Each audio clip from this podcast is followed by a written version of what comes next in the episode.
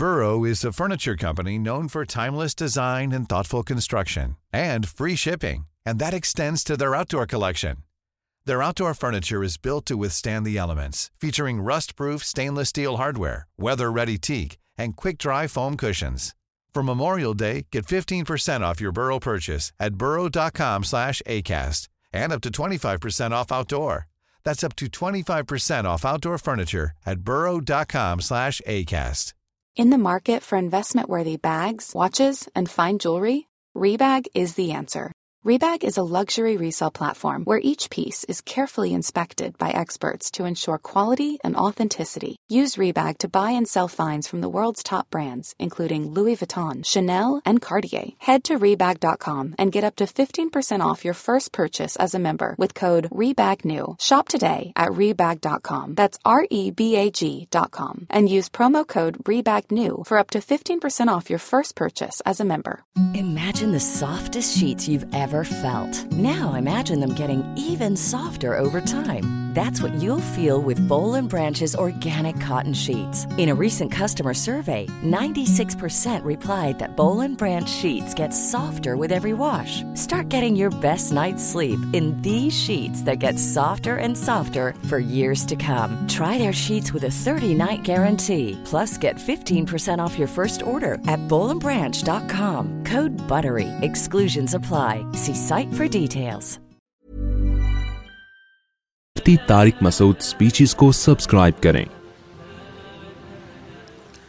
الحمدللہ نحمده ونستعینه ونستغفره ونؤمن به ونتوکل علیه ونعوذ باللہ من شرور انفسنا ومن سیئات اعمالنا من یهده اللہ فلا مضل له ومن یضلل فلا هادی له ونشهد ان لا الہ الا اللہ وحده لا شریک له ونشهد أن محمدًا عبده ورسوله صلى الله تعالى عليه وعلى آله وأصحابه وبارك وسلم تسليما كثيرا كثيرا أما بعد فأعوذ بالله من الشيطان الرجيم بسم الله الرحمن الرحيم يا أيها الذين آمنوا ادخلوا في السلم كافة ولا تتبعوا خطوات الشيطان إنه لكم عدو مبين۔ قرآن مجید کی ایک آیت تلاوت کی ہے۔ اللہ تعالیٰ سے دعا ہے اللہ تعالیٰ صحیح طرح سے بات کہنے کی، سننے کی، سمجھنے کی اور پھر ہم سب کو اس پر عمل کی اللہ تعالیٰ توفیق عطا فرمائے۔ پچھلے جمعے ایک خاص موضوع پر بیان چل رہا تھا۔ وہ موضوع یہ تھا کہ دو انتہائیں ہیں، ایک انتہا جس کی طرف وہ لوگ چل رہے ہیں جو سیکولر لوگ ہیں، لبرل لوگ ہیں، کہ انسان کو خواہشات کا غلام بنا دیا ہے، اپنی ہر خواہش پوری کرو بس۔ ان کے ہاں کامیابی کا معیار یہ ہے کہ آپ کی ہر خواہش پوری ہونی چاہیے۔ یہ وہ لوگ ہیں جو مذہب کو نہیں مانتے، اللہ، رسول، آسمانی کتابیں ان کی نظر میں یہ بالکل فضول ہیں، یہ چیزیں ترقی میں رکاوٹ ہیں۔ ان کی نظر میں سب سے کامیاب گورا ہے، مغربی دنیا کامیاب ہے، مشرقی دنیا ناکام ہے، اور پاکستانی تو دنیا کا ناکام ترین انسان ہے ان کی نظر میں، کیونکہ یہاں آپ کی خواہشات پوری نہیں ہوتی۔ آپ جب بٹن دباتے ہیں تو پنکھے کی مرضی ہے کہ چلے یا نہ چلے، کبھی چل بھی جاتا ہے کبھی نہیں بھی چلتا۔ تو یہ ایک نظریہ ہے کہ خواہشات جس کی پوری ہو رہی ہیں وہ کیا ہے بھائی؟ کامیاب ہے۔ ایک نظریہ بالکل اس کے الٹ ہے، وہ ان لوگوں کا ہے جو مذہبی لحاظ سے فنڈامنٹلسٹ سمجھے جاتے ہیں، بنیاد پرست سمجھے جاتے ہیں۔ وہ وہ لوگ ہیں جو کہتے ہیں اپنی خواہشات کا گلا گھونٹنا ثواب ہے۔ ان کو کوئی گاڑی میں بیٹھا ہوا اچھا نہیں لگتا، جہازوں میں اڑتا ہوا اچھا نہیں لگتا، چار شادیاں کرتا ہوا اچھا نہیں لگتا، اچھی گھڑی ہاتھ میں ہو، اچھا موبائل ہو، اچھے کپڑے ہوں، اچھے جوتے ہوں، اچھا گھر ہو۔ وہ اس کو دین کے خلاف سمجھتے ہیں، وہ اس کو عیاشی سمجھتے ہیں۔ وہ کہتے ہیں یہ اللہ والوں کا یہ کام نہیں ہے. نیک لوگ ایسے نہیں ہوتے, نیک لوگوں کے ناڑے لٹک رہے ہوتے ہیں, پائنچے آڑے ترچھے ہوتے ہیں, پھٹے پرانے کپڑے پہنتے ہیں, اور بہت زیادہ نیک بننا ہے تو پھر آپ چلے جائیں بدھسٹ کے جو بڑے لوگ ہیں, سر پہ بال نہیں رکھتے, کپڑے نہیں پہنتے سلے ہوئے, ایک دو چادروں میں ہی پوری زندگی نکال دیتے ہیں, اور بعض تو ایسے ہیں جو چادر کا بھی تکلف نہیں کرتے. ان کے جب یوٹیوب پہ انٹرویو آتے ہیں تو احتیاطاً سامنے کرسی رکھ دی جاتی ہے تاکہ جتنے بھی مقامات ہیں جس حد تک چھپ سکتے ہیں ان کو چھپایا جا سکے, ورنہ ان کی طرف سے کوئی انتظام نہیں ہوتا. وہ کہتے ہیں دنیا سے بے رغبتی, کپڑے بھی کیوں پہنے ہم, بس ایسے ہی ننگ دھڑنگ زندگی گزارو. اپنے آپ کو غیر ضروری مصیبتوں میں ڈالتے ہیں. آپ نے دیکھا ہوگا ایک انٹرویو آیا کسی شخص کا, وہ کرالنگ کر کے چلا ہے, کہیں مندر میں جا رہا تھا, پتہ نہیں کتنے کلومیٹر کا سفر, پاؤں پہ چل کے نہیں بلکہ کرالنگ کر کے, لیٹ کے گھسٹتا ہوا گیا ہے, بھائی اس سے بھگوان خوش ہو جائے گا. عیسائیت میں بھی رہبانیت تھی, رہبانیت کا مطلب بھائی دنیا سے بے رغبتی, دنیا سے کنارہ کشی, اللہ اللہ کرتے رہو بیٹھ کے. تو یہ دو انتہائیں تھیں, ایک طرف جو آج کل ویسٹرن کلچر ہے, خواہشات جو دل چاہ رہا ہے وہ کیا کرو پورا کرو, ہاں جب تک کسی دوسرے انسان کو نقصان نہ ہو. اگر دوسرے کو نقصان ہو رہا ہے تو پھر یہ انلیگل ہے, کیونکہ سب کو رہنے کا حق ہے, عیاشی کا سب کو حق ہے. تو ایسا نہ ہو ایک ہی عیاشی کی وجہ سے دوسرے کو نقصان ہو رہا, دوسرے کو نقصان نہ پہنچاؤ, باقی جو مرضی کرنا ہے کرو. آپ شراب پیو, اتنی نہ پیو کہ دوسرے کو نقصان ہو, زیادہ پی لی تو پتہ چلا کہ وہ اسی کو مار دیا آپ نے. تو زیادہ پینی ہے تو گھر کی چار دیواری کے اندر رہ کے جتنی چاہو پی لو. تو یہ ایک کانسیپٹ ہے اور یہ اس پہ گورا چل رہا ہے. اور ہمارا مسئلہ یہ ہے کہ ہمارا جو مذہبی طبقہ ہے وہ ایک انتہا پر ہے, اس کو ترقی پسند ہی نہیں ہے, اس کو اچھا کھانا پسند ہی نہیں ہے, اس کو گاڑیوں میں گھومنا پسند نہیں ہے, اس کو جہازوں میں گھومنا پسند نہیں ہے, اس کو چار شادیاں پسند نہیں ہیں, اس کو اچھا لباس پسند نہیں ہے. وہ اس کو سادگی کے خلاف سمجھتے ہیں, اور کسی میں یہ چیزیں دیکھیں تو اس کو برا سمجھنا شروع کر دیتے ہیں, شو مارتے ہیں کہ ہم تو پھٹ پھٹی پہ گھومتے ہیں, ایسا سادہ ہمارا نظام ہے. بھائی اگر تمہارے پاس پیسے ہی نہیں ہے گاڑی خریدنے کے تو آپ پھٹ پٹی پہ گھومو, اگر خریدنے کے پیسے ہیں تو پھر پھٹ پٹی پہ گھومنا کیا ہے بھائی, یہ کنجوسی, اٹ از کالڈ کنجوسی. کیونکہ میں بار بار حدیث پیش کرتا ہوں, ان اللہ یحب ان یرا اثر نعمتہ علی عبدہ, اللہ یہ چاہتے ہیں کہ جب کسی کو کوئی نعمت دیں تو اس کے اثرات نظر آنے چاہیے. دولت ہے تو لباس سے, سواری سے, پوشاک سے, لائف اسٹائل سے دولت جھلکنی چاہیے. ابھی کچھ دن پہلے ایک صاحب نے مجھے بہت سوال پوچھا, بعض دفعہ لوگ سوال جب پوچھتے ہیں تو چپک جاتے ہیں, وہ ان سے جان چھڑانا بڑا مشکل کام ہو جاتا ہے. تو انہوں نے مجھے کہا کہ مجھ سے سوال پوچھا کہ کسی کے پاس دولت ہو تو آپ جو حدیث بیان کرتے ہیں کہ اس کے لباس سے, اس کے لائف اسٹائل سے, اس کی سواری سے دولت نظر آنی چاہیے, حدیث پیش کی نا میں نے, تو یہ تو نمائش نہیں ہے دولت کی, یہ جائز ہے اسلام میں. ان کا کہنا یہ تھا کہ یہ کیا ہے, یہ دولت کی نمائش ہے, یہ تو حرام ہے. میں نے کہا میرے بھائی نمائش میں اور آسائش میں فرق ہے. آسائش کہتے ہیں آرام والی زندگی, نمائش کہتے ہیں دکھلاوا, لوگوں کو نیچا دکھانے کے لیے اپنی دولت کی نمائش کرنا. دونوں میں کیا ہے, فرق ہے. اب آپ کے پاس زیادہ پیسہ ہے, آپ اچھی گاڑی رکھتے ہو, تو گاڑی کیا گھر کے اندر بند کرو گے یا باہر لے کے نکلو گے بھی؟ اس کو آپ چلانے کے لیے رکھی ہے نا آپ نے. تو جب آپ اس میں بیٹھو گے تو نمائش آٹومیٹیکلی ہو رہی ہے, آپ کی نیت نمائش کی نہیں ہے, غریبوں کو نیچا دکھانے کی نیت نہیں ہے. لیکن اگر اس کو لے کے ہی نہیں نکلتے گھر سے باہر کہ نمائش ہو جائے گی تو پھر لی کیوں ہے؟ پھر کوئی تک بنتا ہے گاڑی لینے کا کہ وہ گھر میں باندھنے کے لیے رکھی آپ نے.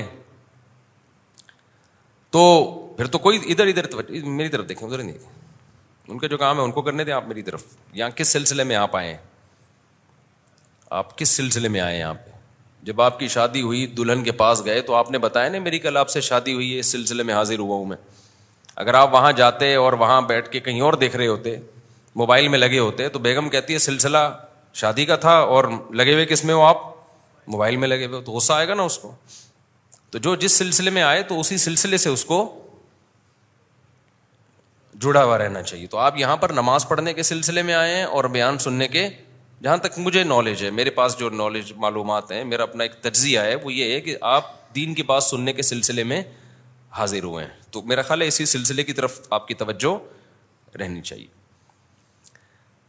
تو اب دیکھو بیان کا سارا وہ ہو جاتا ہے نا گڑبڑ, جب آپ نے بیچ میں ادھر ادھر دیکھا تو اتنا اچھا وہ ایک لے میں بات چل رہی ہوتی ہے.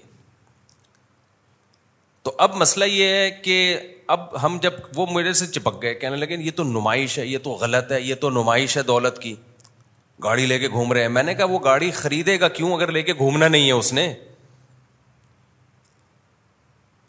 تو پھر تو ہم خریدنے پر ہی پابندی لگاتے ہیں. جب خریدنے پہ پابندی لگائیں گے تو پھر وہ حدیث کا کیا مطلب ہے کہ اللہ نے جب کسی کو دولت دی ہو تو ہونا یہ چاہیے کہ اس دولت کا اثر اس پہ جھلکنا چاہیے.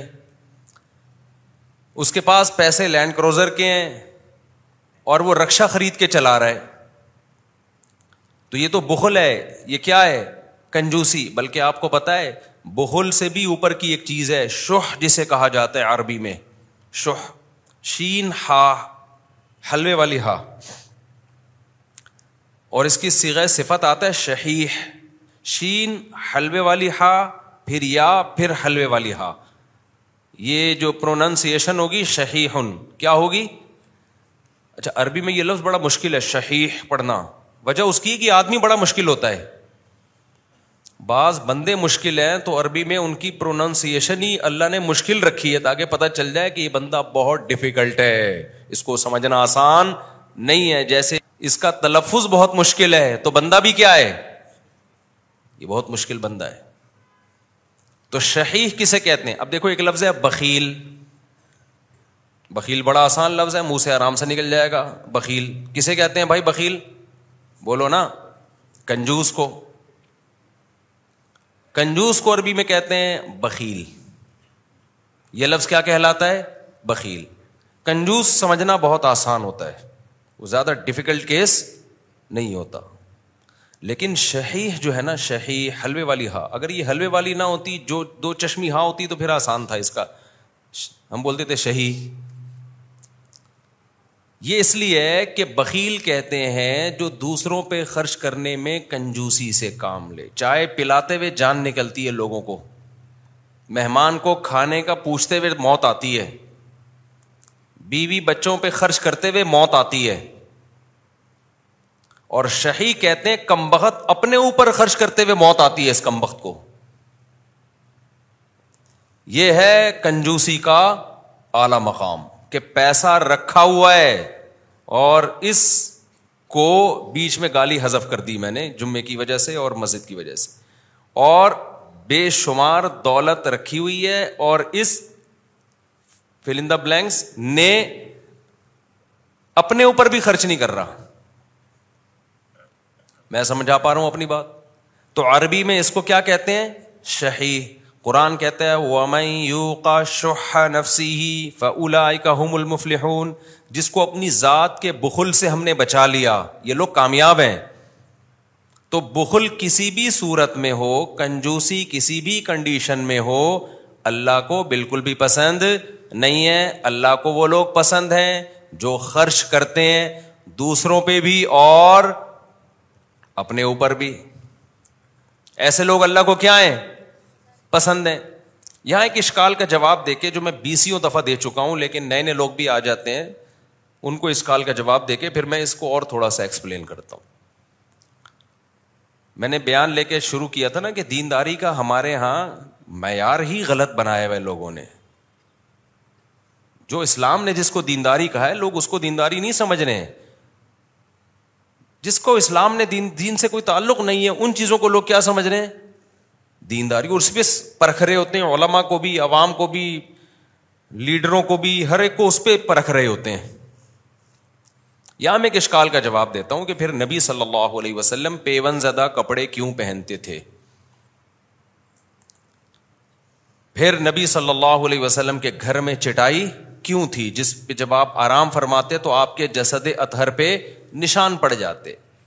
پھر آپ صلی اللہ علیہ وسلم گدھے کی سواری کیوں فرماتے تھے؟ پھر آپ صلی اللہ علیہ وسلم کے گھر میں چالیس دن چولہا کیوں نہیں جلتا تھا, صرف جو اور کھجور پہ گزارا کیوں تھا؟ بھائی ایک طرف ہم کہہ رہے ہیں اپنے اوپر خرچ نہ کرنا یہ اچھی صفت نہیں ہے بلکہ یہ بے انتہا بری صفت ہے. تو سوال پیدا ہوتا ہے پھر نبی نے اپنے اوپر خرچ کیوں نہیں کیا, اچھی خوراک کیوں نہیں کھائی؟ دیکھو اچھی سے دو طرح کی, ایک تو ہوتی ہے لذت والی خوراک, ایک ہے صحت کے لیے مفید. تو یہ بات تو ثابت ہے قرآن و سنت سے, ہمارے نبی نے جو خوراکیں کھائی ہیں صحت کے لیے اس سے اچھی کوئی خوراک ہو نہیں سکتی. اس پہ تو مستقل ایک بیان تھا, بیان ہوا ہے میرا, اور کبھی موقع ملا دوبارہ انشاءاللہ اس ٹاپک پہ بات کروں گا کہ اسلام میں صحت کے کیا بیسک اصول ہیں, اور وہی آج میڈیکل سائنس نے ثابت کیے ہیں سارے. کچھ چیزیں پہلے میڈیکل سائنس مان نہیں رہی تھی, اب مان ماننا شروع کر دیا اس کو. خیر, تو سوال پیدا ہوتا ہے ہمارے نبی صلی اللہ علیہ وسلم, حضرت جابر بن عبداللہ نا, بخاری کی حدیث ہے, ایک دفعہ نماز پڑھا رہے ہیں, نماز پڑھا رہے ہیں وداؤٹ قمیض, صرف نیچے کا اظہار ہے. تو کسی نے پوچھا کہ کیا اس طرح نماز ہو جاتی ہے کم کرتے کے بغیر؟ انہوں نے فرمایا میں جان کر اس لیے پڑھ رہا ہوں تاکہ آپ جیسے احمق لوگ مجھے ایسے نماز پڑھتے ہوئے دیکھیں اور پوچھیں کہ ایسے نماز ہو جاتی ہے. لِیَرَاکَ مِثْلُکَ الْأَحْمَق. فرمایا کیا نبی کے دور میں ہر ایک کو کرتا میسر تھا کیا؟ نبی کے دور میں کرتا کہاں ہوتا تھا؟ اتنی غربت تھی کہ ایک ہزار میں ہی لوگ نماز پڑھتے تھے. تو کیا تمہیں اتنا نہیں پتا نبی کے دور میں کہاں سے دو دو کپڑے لوگوں کے پاس آتے تھے؟ آج آپ کے لیے ٹھیک نہیں ہے کہ آپ بغیر قمیض کے نماز پڑھیں, خوب سمجھ لیں. صرف حدیث دیکھ کے مسئلہ نکال لینا یہ عوام کا کام نہیں ہے, یہ مجتہدین کا کام ہے. ان کی نظروں میں ساری حدیثیں ہوتی ہیں, ہر ہر پہلو سے وہ غور کرتے ہیں. یہ تو آج کل ایک بدعت چل پڑی ہے کہ جو بھی اٹھتا ہے بس حدیثوں کے دو چار ریفرنس اس کو یاد ہوتے ہیں اور وہ مسئلے بیان کرنا شروع کر دیتا ہے. لوگوں نے تو یہ کہنا شروع کر دیا کہ کھڑے ہو کر پیشاب کرنا سنت ہے, کیونکہ بخاری میں آتا ہے کھڑے ہو کے پیشاب کیا. یہ ونس اپون اے ٹائم ایسا ہوا ہے. حضرت عائشہ کے کتنے سخت الفاظ ہیں کہ جو یہ کہے کہ نبی نے کھڑے ہو کر پیشاب کیا کبھی تصدیق نہ کرو. وجہ اس کی ہے کہ نبی کا یہ عام معمول نہیں تھا. پھر بھی ہم کہتے ہیں کہ ایک دفعہ کیا ہے نبی نے اور صحیح سند سے ثابت ہے. تو ونس اپون اے ٹائم ایسا ہو گیا, اس میں کوئی عذر ہو سکتا ہے. یہ بھی ہو سکتا ہے بتانے کے لیے کہ بھائی یہ ایک پہلو بھی سیرت کا ایک دفعہ سامنے آئے, کیونکہ ہر جگہ آپ کو بیٹھنے کے لیے جگہ میسر نہیں ہوتی. لیکن اس کو سنت قرار دینا اس ایک حدیث کی روشنی سے تھوڑی ہوگا. سنت تو جو عام معمول ہوتا ہے وہ سنت ہوتا ہے, کچھ مستثنیات ہوتے ہیں. تو اب میں یہ عرض کر رہا تھا کہ نبی صلی اللہ علیہ وسلم کی لباس پیون زدہ, آپ کی خوراک ناغے فاقے, سادہ سواری, گھر میں کوئی ڈنر سیٹ نہیں, ایک پیالہ ہے اسی میں پانی بھی پیا جائے گا, اسی میں دودھ بھی پیا جائے گا, اسی میں کھانا بھی کھایا جائے گا. ہمارے یہاں کتنے کتنے ڈنر سیٹ ہوتے ہیں, چاول کا چمچ الگ ہے, قورمے کا الگ ہے, اور اس کا ڈونگا الگ, اس کا ڈونگا الگ, اس کا ڈونگا الگ, اس کا ڈب ڈنر سیٹ ہی کا ایک نہ ختم ہونے والا سلسلہ ہے. تو ہمارے نبی نے ایسی سادہ زندگی کیوں تھی؟ اب دو وجہ ہو سکتی ہیں. یا تو آپ کے پاس پیسہ ہی نہ ہو. کیا خیال ہے بھائی؟ بھائی اسلام کہتا ہے کہ جو اپنے اوپر خرچ نہیں کرتا وہ کنجوسی سے بھی اوپر کی کے لیول پر ہے, شہی ہے وہ, شین ہا ہا. لیکن یہ اس کے لیے جس کے پاس پیسہ ہو نا, ہے ہی نہیں تو کیا کرے گا. اب ایک آدمی بیچارہ پھٹ پھٹی سی موٹر سائیکل میں گھوم رہا ہے, آپ نے پوچھا تو تو ایک نمبر کا کنجوس ہے. مفتی صاحب نے بیان میں کہا تھا کہ جو اپنے اوپر بھی خرچ نہ کرے, وہ کنجوس ہے, تو کیسی بائک میں گھوم رہا ہے, وہ کہہ پہ بھائی خرچ کہاں کروں, میرے پاس پیسے ہیں ہی نہیں, یہ بھی ادھار لی ہوئی ہے کسی سے میں نے. تو اب آپ بتاؤ ایسے شخص پہ کنجوسی کا تانا دیا جا سکتا ہے؟ نہیں دیا جا سکتا ہے ہی نہیں. تو اگر ہم یہ کہتے ہیں ہمارے نبی صلی اللہ علیہ وسلم مسکین تھے, غریب تھے, آپ کے پاس پیسہ ہی نہیں تھا, تو اس لیے آپ نے خرچ بھی نہیں کیا, کھانے کے پیسے ہی نہیں ہیں, تو بھائی چالیس دن چولہا نہیں جلے گا. آپ کے کپڑے پیون زدہ اس لیے ہیں کہ کپڑے سینے کے یا کپڑا نیا لینے کے پیسے ہی نہیں ہیں, تو اس لیے مجبوراً وہی کپڑے پہنے, پرانے کپڑے. تو اگر ہم یہ بات کرتے ہیں تو ایک اور اشکال ہوتا ہے پھر, بھائی یہ بات تو اس لیے درست نہیں ہے. وَالضُّحَىٰ وَاللَّيْلِ اِذَا سَجَىٰ میں اللہ نے کیا فرمایا؟ وَوَجَدَكَ عَائِلًا فَأَغْنَىٰ, اے نبی آپ مسکین تھے, غریب تھے, اللہ نے آپ کو غنی کر دیا. حضرت خدیجہ سے جب آپ کا نکاح ہوا تو حضرت خدیجہ کے پاس پیسہ تھا مزاربت کے لیے, وہ پیسہ انویسٹ کے لیے آپ کو کوئی ایماندار شخص چاہیے تھا, اور نبی صلی اللہ علیہ وسلم کی امانت اور صداقت مشہور تھی. آپ نے ان سے نکاح کیا کہ میرا پیسہ آپ انویسٹ کریں گے, کاروبار کریں گے, اور پروفٹ آپس میں ہم دونوں کیا کریں گے؟ شیئر کریں گے. اس نکاح کے بعد اللہ کہتے ہیں کہ نبی ہم نے آپ کی غربت کو دور کر دیا. تو پھر اشکال لوٹ کے آ جاتا ہے, بھائی جب نبی صلی اللہ علیہ وسلم غریب بھی نہیں تھے تو پھر جو کی روٹی کیوں کھا رہے ہیں, چالیس دن کھجور پہ گزارا کیوں کر رہے ہیں, کھجور پانی پہ گزارا چلتا تھا چالیس چالیس دن. اور ہمارے نبی کا کھانا بھی تو دیکھو, شدید بھوک لگی ہے تو ایک چیز تھی جس سے پیٹ بھرا جاتا تھا, یا تو کھجوریں کھا لی اور پانی پی لیا یا دودھ پی لیا. دودھ جس حدیث میں بھی ہمیں ملتا ہے نا, کھانے کے ساتھ نہیں ملتا, دودھ کو ہمارے نبی نے کھانے کے طور پہ استعمال کیا ہے. آج دودھ جو لوگوں کو فائدے کے بجائے نقصان پہنچا رہا ہے نا, اس لیے پہنچا رہا ہے کہ دو پراٹھے کھانے کے بعد ایک گلاس دودھ کا ڈاکٹر مشورہ دیتے ہیں کہ کائنڈلی صبح ناشتے میں آپ ایک گلاس دودھ لازمی پیا کریں. تو آپ نے کیا, اور وہ بھی ڈبے کا پی رہے ہوتے ہیں, تو تھوڑے دن میں ڈبے جیسے بن جاتے ہیں. اور ڈبہ جیسے کبھی کبھار لیک بھی ہوتا ہے نا, تو ایسے ہی انسان بھی کیا ہو جاتا ہے, ڈبے کی طرح بننے کے بعد کیا ہو جاتا ہے. دودھ یہ کھلا پیا کرو, بار بار کہتا ہوں, یہ ٹھیک ہے انجیکشن لگا رہے ہیں, غلط کر رہے ہیں, لیکن ڈبے سے پھر بھی بہتر ہے. میری بات بعض دفعہ بغیر دلیل کے مان لیا کرو, اس لیے کہ ہم نے بہت اس کے پیچھے ریسرچ کی ہوئی ہوتی ہے, ایسے ہی بیٹھ کے نہیں ایک دم سے آدمی پھینک دیتا. ڈبے سے ہزار گنا بہتر ہے یہ. جیسے یہ جو جوسز آ رہے ہیں نا, ڈبے کے جوسز, چاہے کتنی اچھی کمپنی ہو, کتنی ہی اچھی کمپنی ہو, بالکل بھی دو نمبری نہ کرتی ہو, پھر بھی اس سے بہتر ہے پھلوں کا رس خود گھر میں نکال کے وہ ایک چمچ پی لو گے, وہ اس پورے ڈبے سے, اس ڈبے کے بیس. اور یہ لطیفے مت سنایا کرو کہ یہ ڈبے کے اوپر لکھا ہوا ہے وٹامن سی اتنا, یہ لکھا ہوا ہوتا ہے, اندر وٹامن سی سوال ہی پیدا نہیں ہوتا. سنگترے کا جوس ملتا ہے نا ڈبوں میں, کہتے ہیں اس میں اتنا وٹامن سی ہے, تو لکھنے پر گورنمنٹ کی طرف سے کوئی پابندی. وٹامن سی تو محفوظ رکھنا بڑا مشکل کام ہوتا ہے, وہ تو ہیٹ سے اڑ جاتا ہے. اور اس میں جس قسم کے اس کو محفوظ رکھنے کے لیے جو کیمیکل ڈالے جاتے ہیں ان جوسز میں, وہ کیمیکل وٹامن سی کی ایسی کی تیسی ہوگا. Vitamin C once upon a time, اب نہیں ہے اس میں. تو خیر یہ ٹاپک پھر ادھر ادھر ہم نکل جاتے ہیں, تو یہ ڈبے وبے بس ہوتے ہیں. اچھا خیر, تو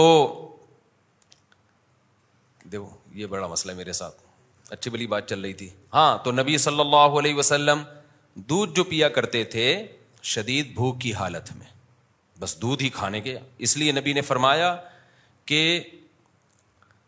لا یجزی من الطعام والشراب الا اللبن او کما قال صلی اللہ علیہ وسلم. فرمایا دودھ ایک ایسی چیز ہے جو پینے سے بھی کافی اور کھانے سے بھی کافی ہے, یعنی پیاس کے لیے بھی اور کھانے کے لیے بھی. آپ کو پیاس بھی لگ رہی ہے, بھوک بھی لگ رہی ہے, تو آپ نے دودھ کی تعریف کی, فرمایا دودھ پی لو, پیاس بھی ختم اور بھوک بھی ختم. کئی حدیثیں ایسی کہ شدید بھوک میں آپ صلی اللہ علیہ وسلم جب گھر تشریف لائے تو شدید بھوک کی حالت میں پوچھا کچھ کھانے کو ہے, تو دودھ کا پیالہ پیش کیا گیا, آپ نے دودھ پیا اور بس سیر ہو گئے. تو ہم لوگ جو دودھ پی رہے ہیں شدید بھوک میں نہیں پیتے, ہم لوگ شدید بھوک میں تو پہلے تو پھوڑیں گے طبیعت سے کہ یار مزہ نہیں ہے, یار پہلے طبیعت سے پھوڑ پھاڑ کے پھر اس کے بعد ایک گلاس دودھ پی کے سو جائیں گے, اور بعض دفعہ ایسا سوتے ہیں کہ صبح پولیس بھی نہیں اٹھا سکتی, ہمیشہ کے لیے گہری نیند میں چلے گئے. خیر, تو اب سوال پیدا ہوتا ہے, رسول اللہ صلی اللہ علیہ وسلم کو اللہ نے اگر پیسہ دیا تھا تو یہ لائف اسٹائل کیوں تھا, اتنا مسکین مسکینی والی زندگی کیوں گزاری, اور اگر پیسہ نہیں دیا تھا تو سورہ والضحیٰ میں اللہ نے یہ کیوں فرمایا کہ اے نبی ہم نے آپ کو غریب اور مسکین پایا, ہم نے آپ کو غنی کر دیا. حضرت خدیجہ سے جب نکاح ہوا تو نبی کی غربت دور ہو گئی. یہ اشکال سمجھ میں آ رہا ہے کہ نہیں آ رہا؟ یہی وجہ ہے کہ لوگ اشکال کرتے ہیں کہ یار نبی کے لائف تو ایسی تھی, اور دیکھو یہ آج کل کے نیک لوگوں کو دیکھو. لو ہمارے نبی ان مالداروں میں سے ہیں جن کو اللہ نے دولت دی, لیکن صبح آئی دولت تو شام ہونے سے پہلے پہلے ساری صدقہ, شام کو آئی تو صبح ہونے سے پہلے ساری صدقہ. پیسہ رکھا نہیں آپ نے. کنجوس اس کو کہتے ہیں پیسہ رکھے اس کے بعد خرچ نہ کرے.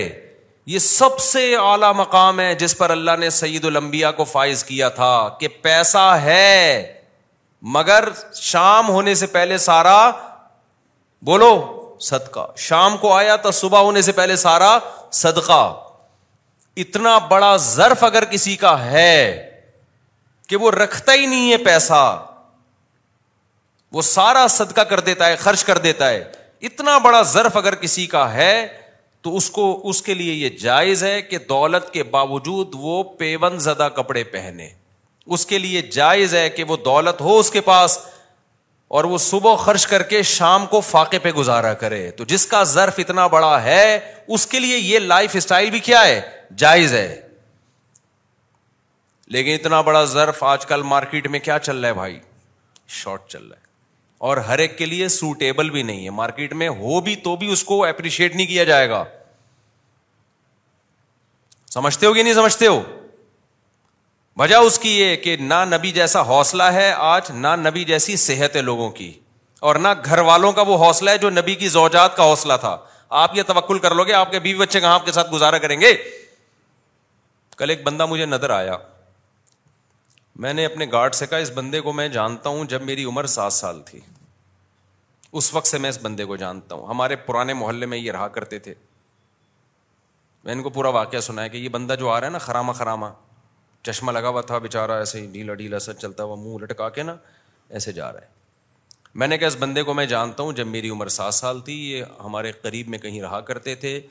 یہ اب میں پوری نہیں بتاؤں گا, وہ میرے منہ سے نکلتے نکلتے رہ گئے. یہ فلاں ان کا شعبہ تھا, اس بیچارے نے اتنی محنت کی, پورے محلے میں یہ مشہور تھا, ایماندار بندہ ہے, مسجد کا کام اکثر فری میں کر دیا کرتا تھا, اور اس نے اسٹرگل کرتے کرتے کرتے کرتے اس کی پھر شادی ہوئی, اس کے بچے ہوئے, اس نے بچوں کو پڑھایا, اتنی کم آمدن میں ٹھیک ٹھاک پڑھایا بچوں کو, بیوی کو پڑھایا, بچوں کو سوری بیوی پہ خرچ کیا, بچوں کو پڑھایا, ماسٹر کروایا بچوں کو, یعنی ماسٹر تک تو مجھے یاد ہے.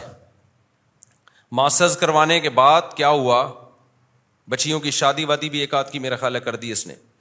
پھر اللہ کی قدرت کے بے روزگار ہو گیا. پھر کیا ہو گیا بھائی,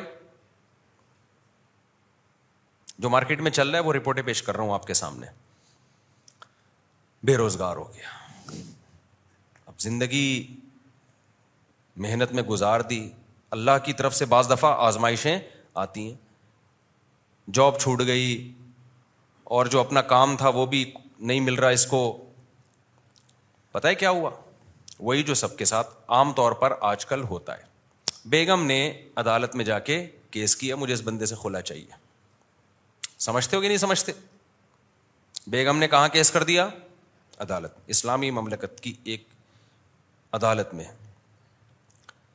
جج نے تھوڑی سی غیرت تھی, یہ واقعہ بھی میرا خیال ہے تیرہ چودہ سال ہو گئے, اس وقت پندرہ سال ہو گئے ہوں گے اس واقعے کو. تھوڑی سی جج میں غیرت تھی. جج نے اس کی بیوی سے کہا کہ تمہارے میاں نے ساری زندگی کھلایا پلایا ہے, بچوں کو بھی پڑھا لکھا دیا, اب اگر قدرت کی طرف سے ایسا ہو گیا ہے تو اس کے ساتھ کیا کرو, سوکھی سوکھی کھا کے گزارا کر لو. یہ بھی تو گزارا کر ہی رہا ہے نا, کیونکہ اس نے سارے ثبوت پیش کیے کہ میں نے اتنا خرچ کیا ہے. عورت نے بھی کوئی انکار نہیں کیا. جج نے اس کو سمجھایا, بیگم کو, اس کی خاتون کو, دیکھو یہ ہر گھر میں ہوتا ہے. بیگم صاحبہ نے کہا نہیں, مجھے اس بندے کے ساتھ نہیں رہنا.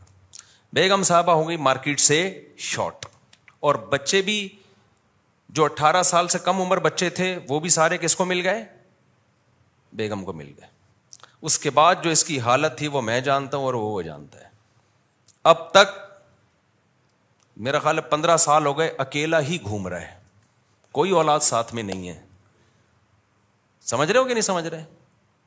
ویمن رائٹس ویمن رائٹس کی باتیں بہت ہوتی ہیں, ہونی چاہیے. عورتوں پہ ظلم بھی ہوتا ہے, ان کے حقوق کی آواز اٹھنی چاہیے, لیکن لوگ سمجھتے ہیں کہ مرد جو ہے نا وہ لوہے کے بنے ہوئے ہوتے ہیں, ان پر کبھی کوئی دنیا میں ظلم بولو کر ہی نہیں سکتا. وہ گدھے ہیں, ان کی نہ کوئی تنظیم ہے.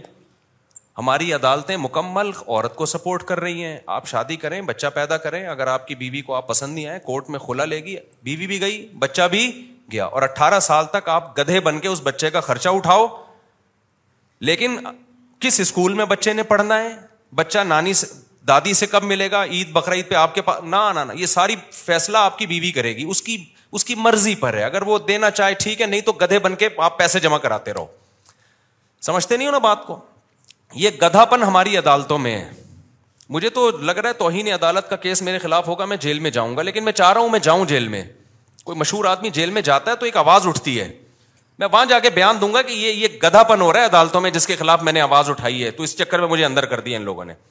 یہ کمبخت ہاتھ بھی نہیں ڈال رہے میرے اوپر.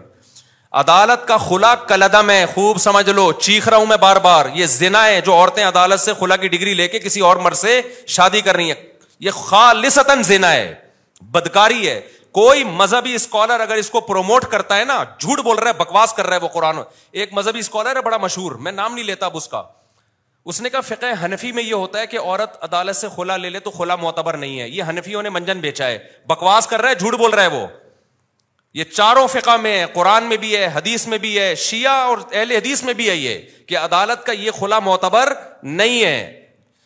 شادی کے بعد شوہر کو حق ہے بیوی کو طلاق دینے کا. جج کی بیویاں نہیں ہے جو جج جب چاہے طلاق دے دے. نہیں آ رہی میرا خیال ہے بات سمجھ میں؟ جج سے بولو تو اپنی بیوی کو طلاق دے, ہماری بیوی کو طلاق دینا تیرے کو حق, بولو نا, نہیں ہے.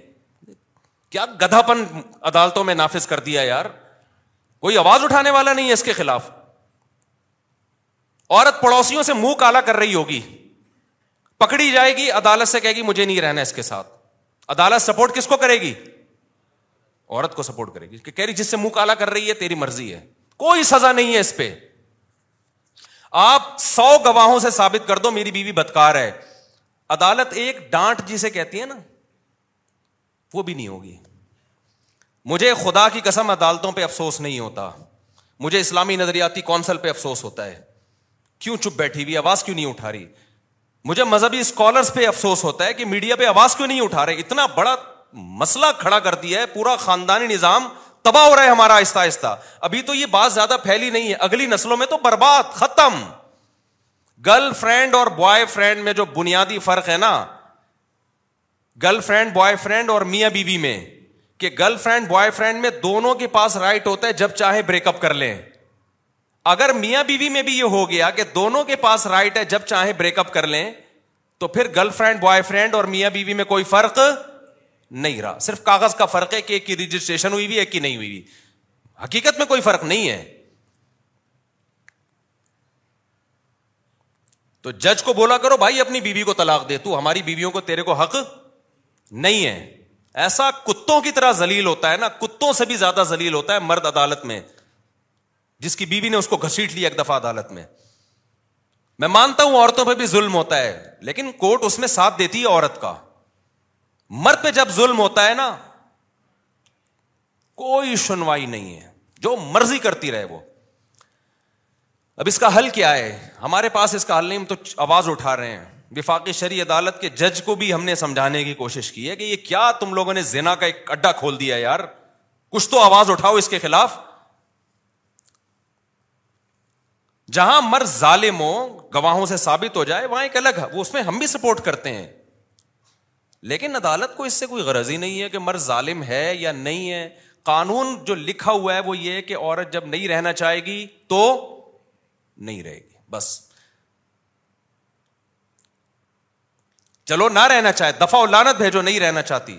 بچے کس خوشی میں لے کے جا رہی ہے, بچے تو دونوں کے ہیں نا. اور اگر آپ کہتے ہو نہیں بچے ماں کا حق ہے, تو پھر ماں کو بولو خرچہ بھی خود ہی اٹھائے اس کا. باپ سے اگر خرچہ اٹھوا رہے ہو تو کچھ حقوق باپ کو بھی تو دو نا. یورپ سارا خرچہ باپ پہ نہیں ڈالتا, امریکہ دونوں کما رہے ہیں تو دونوں پہ ڈالے گا.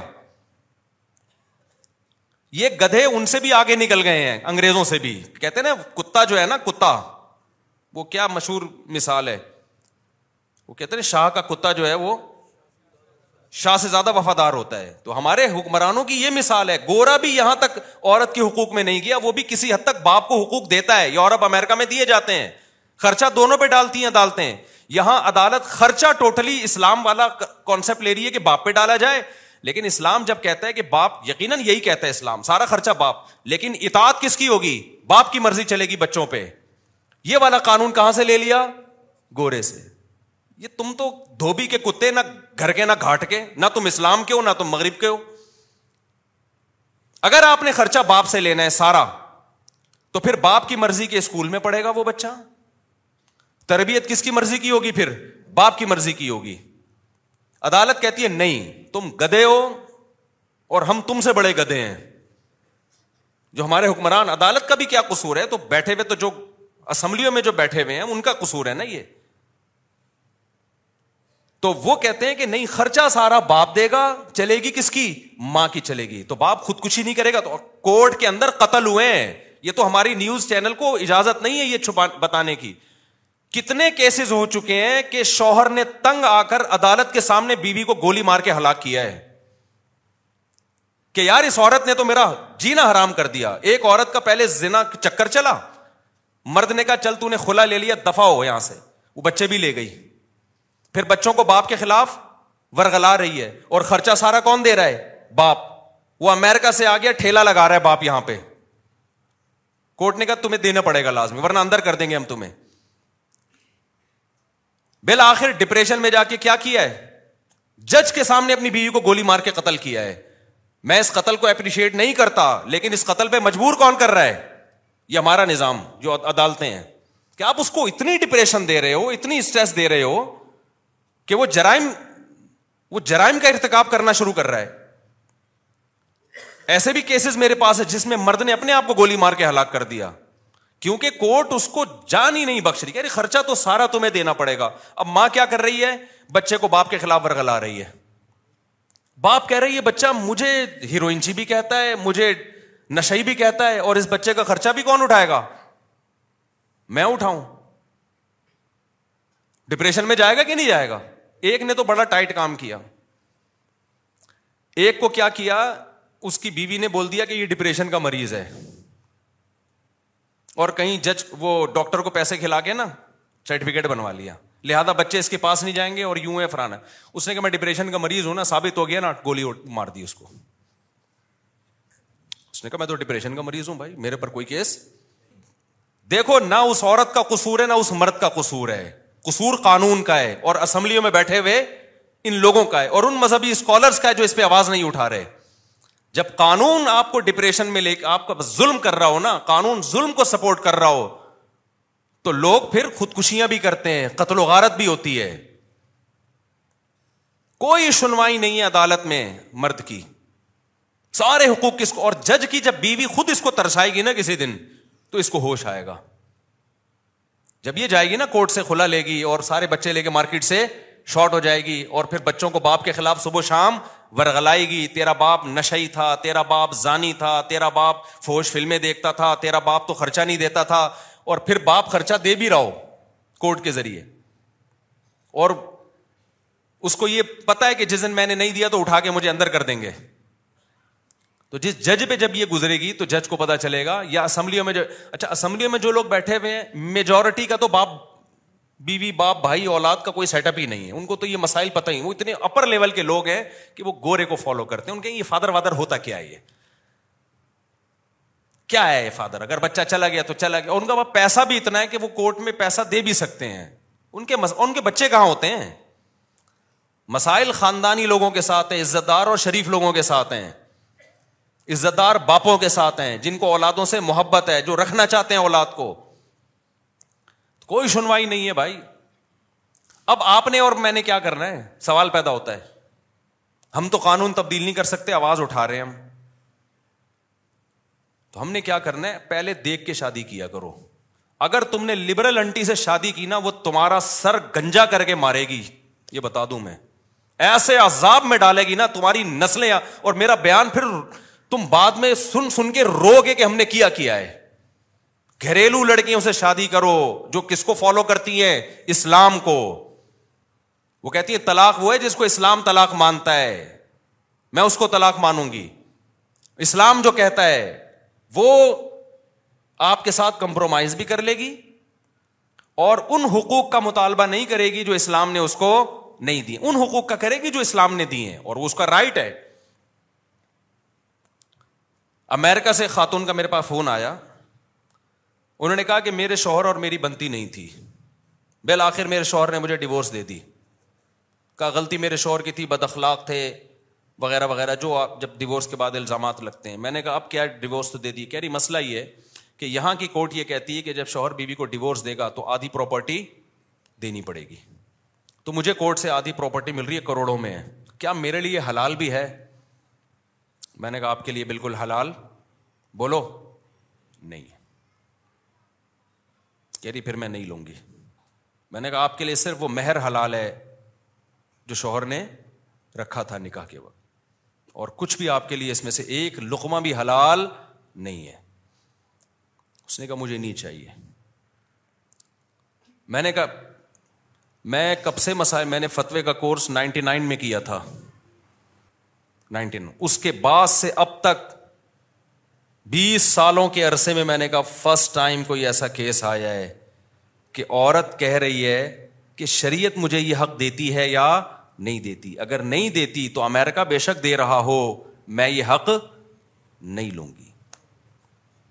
اور مجھے خیال ہوا کہ اس کا میاں کتنا بدنصیب آدمی ہے کہ ایسی عورت کو طلاق دی ہے. یار تو نے کچھ چیزیں تو ہمارے سامنے آ رہی ہوتی ہیں نا, اس سے زیادہ اور کیا نیک ہوگی کوئی خاتون بھائی؟ بدنصیب آدمی تو نے کس کو چھوڑ دیا ہے؟ اچھا ہو گیا کوئی دو نمبر آدمی ہوگا جس کو اللہ تعالیٰ کے علم میں ہوگا کہ یہ اس کے قابل نہیں ہے. فَلَا وَرَبِّكَ لَا يُؤْمِنُونَ حَتَّى يُحَكِّمُوكَ فِيمَا شَجَرَ بَيْنَهُمْ. قرآن کہتا ہے اس وقت تک مومن نہیں ہو سکتے جب تک اسلام سے فیصلہ نہ کروائیں. کورٹ آپ کے حق میں فیصلہ دے بھی رہی ہو تو پہلے اسلام سے پوچھو کہ اللہ یہ حق مجھے دیتا بھی ہے کہ نہیں دیتا. انگریزہ کو یہ قانون غلط ہے کہ بیوی کو ڈیورس دے دی تو آپ کو آدھی پراپرٹی دینی پڑے گی. اس کا نتیجہ کیا نکلتا ہے؟ ظلم ہوتا ہے. جو مرد طلاق دینا چاہتا ہے وہ دیتا نہیں ہے, ویسے چھوڑ دیتا ہے. وہ کہہ رہا ہے میں کیوں پاگل کو آدھی پراپرٹی دوں, میں ایک تو ڈیورس بھی جان بھی چھڑا رہا ہوں اور آدھی پراپرٹی بھی دوں میں اس کو. آپ کہہ سکتے ہیں پھر وہ عورت بیچاری کہاں جائے گی جس کو ڈیورس دی ہے مرد نے, آدھی پراپرٹی نہیں ملے, وہ بیچاری کہاں جائے گی؟ اس کے لیے اسلام نے دوسرا حل رکھا ہے, تعدد زوجات, جس کو سنتے ہوئے آپ کو بہت افسوس ہوتا ہے کہ مفتی صاحب کیا باتیں کر رہے ہیں. جب دو تین شادیوں کا رواج ہوتا ہے تو جیسے ہی عورت کو طلاق ہوگی بیس لوگ کھڑے ہوئے ہوں گے اس سے نکاح کرنے کے لیے. ہمارے یہاں کیونکہ اس کا رواج نہیں ہے اس لیے طلاق کے بعد عورت کا ہو گیا بیڑا غرق. رواج ہی نہیں ہے. صحابہ میں تو کوئی طلاق کے بعد کسی عورت کا بیڑا غرق نہیں ہوتا تھا, نہ بیوہ ہونے کے بعد ہوتا تھا, نہ بیوہ ہونے کے بعد بھی قرآن صحابہ کو روکتا تھا فوراً نکاح کا پیغام نہ بھیجو, عدت گزرنے دو. تو بعض مذہبی اسکالر نے نا یہ بولنا شروع کر دیا حنفیوں کے ہاں عدالتی خلا معتبر نہیں ہے, اسلام نے تو عورت کو دیا ہے کہ وہ خلا لے سکتی ہے. خلا لے سکتی ہے لیکن خلا ایگریمنٹ ہے, قرآن سے پتہ چلتا ہے, حدیث سے پتہ چلتا ہے. خلا کا مطالبہ کر سکتی ہے, ایگریمنٹ ہے, اور ایگریمنٹ میں جب تک دونوں راضی نہ ہو, ایگریمنٹ جانبین سے ہوتا ہے, حدیث سے بھی یہ پتا چلتا ہے ہمیں. ہاں فسخ نکاح ایک الگ چیز ہے, وہ جو بار میں بتاتا رہتا ہوں, نکاح فسخ کرنا. ہم خلا کو بعض دفعہ فسخ نکاح پر معمول کر دیتے ہیں کہ واقعی ظلم ہو رہا ہے اور ثابت بھی ہو گیا. اور ظلم بھی, چھوٹی موٹی غلطیاں تو ہر گھر میں ہوتی ہیں کہ نائنٹی نائن پرسینٹ کل عدم ہے. تو آپ نے کیا کرنا ہے؟ اب چونکہ عدالت سپورٹ کس کو کر رہی ہے؟ اب دیکھو یورپ امریکہ میں گورا کیا کرتا ہے، اس نے بولا کہ یار اگر میں نے شادی کی اور نہیں بنی ہماری، اس نے میرا ہی سر بجانا شروع کر دیا تو میں تو چھوڑ نہیں سکوں گا اس کو، کیا خیال ہے؟ تو اس لیے گورے نے کہا گرل فرینڈ بناؤ یار، کیا کیا گورے نے اس کا حل، کیونکہ گورا قانون چینج کر سکتا تھا کیا، وہ بولے نا کائنڈلی نہیں کر سکتا تھا، تو اس نے بولا بھائی شادی چھوڑ دو یار، عذاب ہے یار یہ، بالکل صحیح کیا گورے نے، اس نے بولا پچاس پچپن میں جا کے دیکھیں گے کیا کرنا ہے۔ اب یا تو آپ بھی گورے کی طرح کیا کرو، کیونکہ گرل فرینڈ کے کوئی حقوق نہیں ہے، اس کو ٹیشو پیپر کی طرح استعمال کرو، ڈسٹ بن میں پھینک کے چلے جاؤ، روز نئی گرل فرینڈ بدلو، نہ کوئی پراپرٹی ہے نہ کوئی بچوں کا مسئلہ کھڑا ہوگا، یا تو یہ والا سیٹ اپ لے آؤ، کیا خیال ہے؟ یہ کتے بلی گھوڑے گدھوں کا کام ہے، گدھے گھوڑا کا کوئی حقوق ہوتے ہیں؟ بولو نا کیا ہو گیا، تو آپ لوگ تو چپ نہیں ہوا کرو، مجھے بہت غصہ آیا ہوا ابھی۔ تو گدھے جو گدھی کے ساتھ ریلیشن ہوتا ہے وہ فزیکل ریلیشن ہوتا ہے، تھوڑی بہت تعلقات ان کے بھی ہوتے ہیں، ان کے بھی ہوتے ہیں، آپس میں سلام دعا ہوتی ہے اکٹھی، تھوڑی دیر پہلے چائے پیتے ہیں، تبادلہ ہوتا ہے، وہ بتاتا ہے میرے اوپر آج کل مالک بہت زیادہ لوڈ ڈال رہا ہے تو تھوڑا سا تم سفارش کر دو، تھوڑا سا ان کی بھی سلام دعا ہوتی ہے، اس کے بعد ان کا فزیکل ریلیشن ہوتا ہے، اس کے نتیجے میں پیدا بھی گدھے گھوڑے ہی ہوتے ہیں، ایسا نہیں ہوتا کہ انسان پیدا ہونا شروع ہو جائیں، کیونکہ نکاح وکاح کا تو سیٹ اپ نہیں ہے نا، تو ریلیشن ہوتا ہے تو پیدا کیا ہوگا اس کے نتیجے میں؟ بولو نا گدھے پیدا ہوتے ہیں اس کے نتیجے میں، تو ہونے دو، تو لوٹ کے کام آئے گا وہ۔ تو اگر آپ کا بھی گرل فرینڈ بوائے فرینڈ والا سیٹ اپ ہے کہ عدالت مکمل عورت کو سپورٹ کرتی ہے، اگر ہمیں ڈیورس ہو گئی تو ہمیں تو سارا خرچہ بھی جائے گا، بچہ بھی جائے گا، اٹھارہ سال تک ایک عذاب میں پڑا رہوں گا میں، بچہ بھی میری مرضی کا نہیں پلے گا، اور اٹھارہ سال کے بعد بھی نہیں پوچھے گا آپ کو، یہ بھی بتا دوں، کیونکہ اب ماں نے اتنا خراب کر دیا ہوگا کہ وہ چھتیس سال تک تو سوچتا ہی رہے گا ان میں صحیح کون تھا غلط کون تھا، اتنا خراب کر دیا پھر بھی نہیں ملے گا آپ سے وہ، اور بھگتے گا قیامت کے دن وہ۔ یہ جو بچے ماں باپ باپ سے نہیں ملتے نا علیحدگی کے بعد، تو جب تک نابالغ تھے عقل نہیں تھی، جب بڑے ہو جائیں پھر بھی نہ ملیں تو اللہ نہیں چھوڑے گا قیامت کے دن، اللہ کہے گا جیسے تیرے ماں کا حق تھا، کس کا حق ہے؟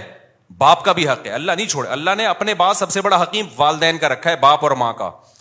ایک بندہ میرے پاس آیا کہہ رہا میرا بیٹا مجھ سے اٹھائیس سال کے بعد ملا ہے، اب آ کے اٹھائیس سال تک ماں نے الگ رکھا ہے اس کو، میں نے کہا آپ کو نہیں ملنا چاہیے تھا، تھپڑ مار کے بھیج دیتے اس کو، کہہ رہا مل بھی کب رہا ہے جب وراثت کی امیدیں وابستہ ہو گئی ہیں، ماں نہیں بھیجا ہوگا، میں نے کہا آپ میں غیرت ہوتی تو بھگا دیتے اس کو، کچھ تھوڑا سا غیرت دکھانی چاہیے، دفعہ ہو یہاں سے نکل، جب تک گڑ گڑا کے معافی نہ مانگے اور اس کو دل سے لگے کہ اس کو اپنی غلطی کا احساس ہو گیا ہے۔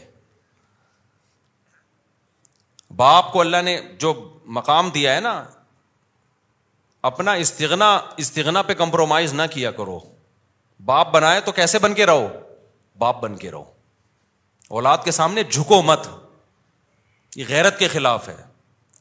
اولاد تھوڑی محبت دے رہی ہے، آپ بڑھا کر دس گنا زیادہ محبت دو، اگر نہیں محبت دے رہی پھر محبت نہیں دو اس کو، بولو ہم باپ ہیں ہم اولاد نہیں ہیں۔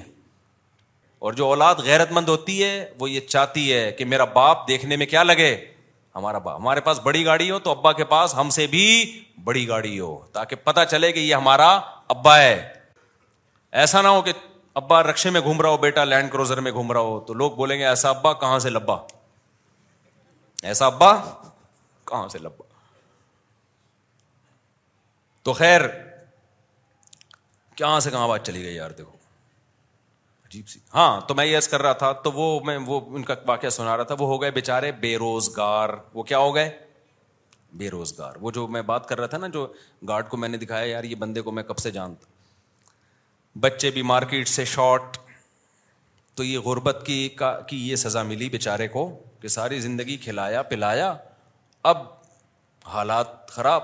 میں نہیں کہہ رہا ساری عورتیں ایسی ہوتی ہیں، بہت سی ہم نے اپنی زندگی میں دیکھی ہیں، دس سال سے شوہر کو فالج ہے، پندرہ سال سے شوہر کو فالج ہے، اس کی خدمت کر رہی ہیں، اٹھارہ اٹھارہ بیس بیس سال شوہر کو برداشت کیا بیماریوں میں، شوہر نے اختیار بھی دیا بیوی کو طلاق کا، ایسے بھی حالات میرے سامنے ہیں، شوہر نے کہا میں بیمار ہوں، مجھے یہ یہ بیماریاں ہیں، اب اب ہو گیا اللہ کی طرف سے، تم جوان ہو، طلاق لینا چاہتی ہو تو میں تمہیں طلاق دینے کے لیے تیار ہوں تاکہ تمہاری زندگی خراب نہ ہو. عورت نے کہا نا نا نا نا نا. عورت نے کیا کہا؟ نا نا, ہم خاندانی لوگ ہیں, جب شادی ہو گئی تو کیا کریں گے؟ وفا کریں گے. ایسی عورتیں بھی ہیں الحمدللہ. تو اب میں آپ سے یہ عرض کر رہا تھا کہ جب آپ کے پاس کورٹ کا قانون چینج کرنے کا اختیار ہی نہیں ہے تو اب آپ اپنا فائدہ دیکھو. آپ کے پاس اب دو آپشن ہیں, یا تو گدے گھوڑے کتے بلے والا آپشن انگریز نے جو اختیار کیا. انگریز نے کہا کورٹ رائٹ کس کو دیتی ہے؟ عورت کو. کسی بات پہ نہ میں اس کو ڈانٹ سکتا ہوں, نہ یہ میری اطاعت کرے گی, اور نہیں بنی ڈیورس دی تو آدھی پراپرٹی دینی پڑے گی. تو بہتر ہے کہ یہ اس ٹینشن میں پڑھو ہی نہیں, لہٰذا گرل فرینڈ رکھو, بوائے فرینڈ رکھو.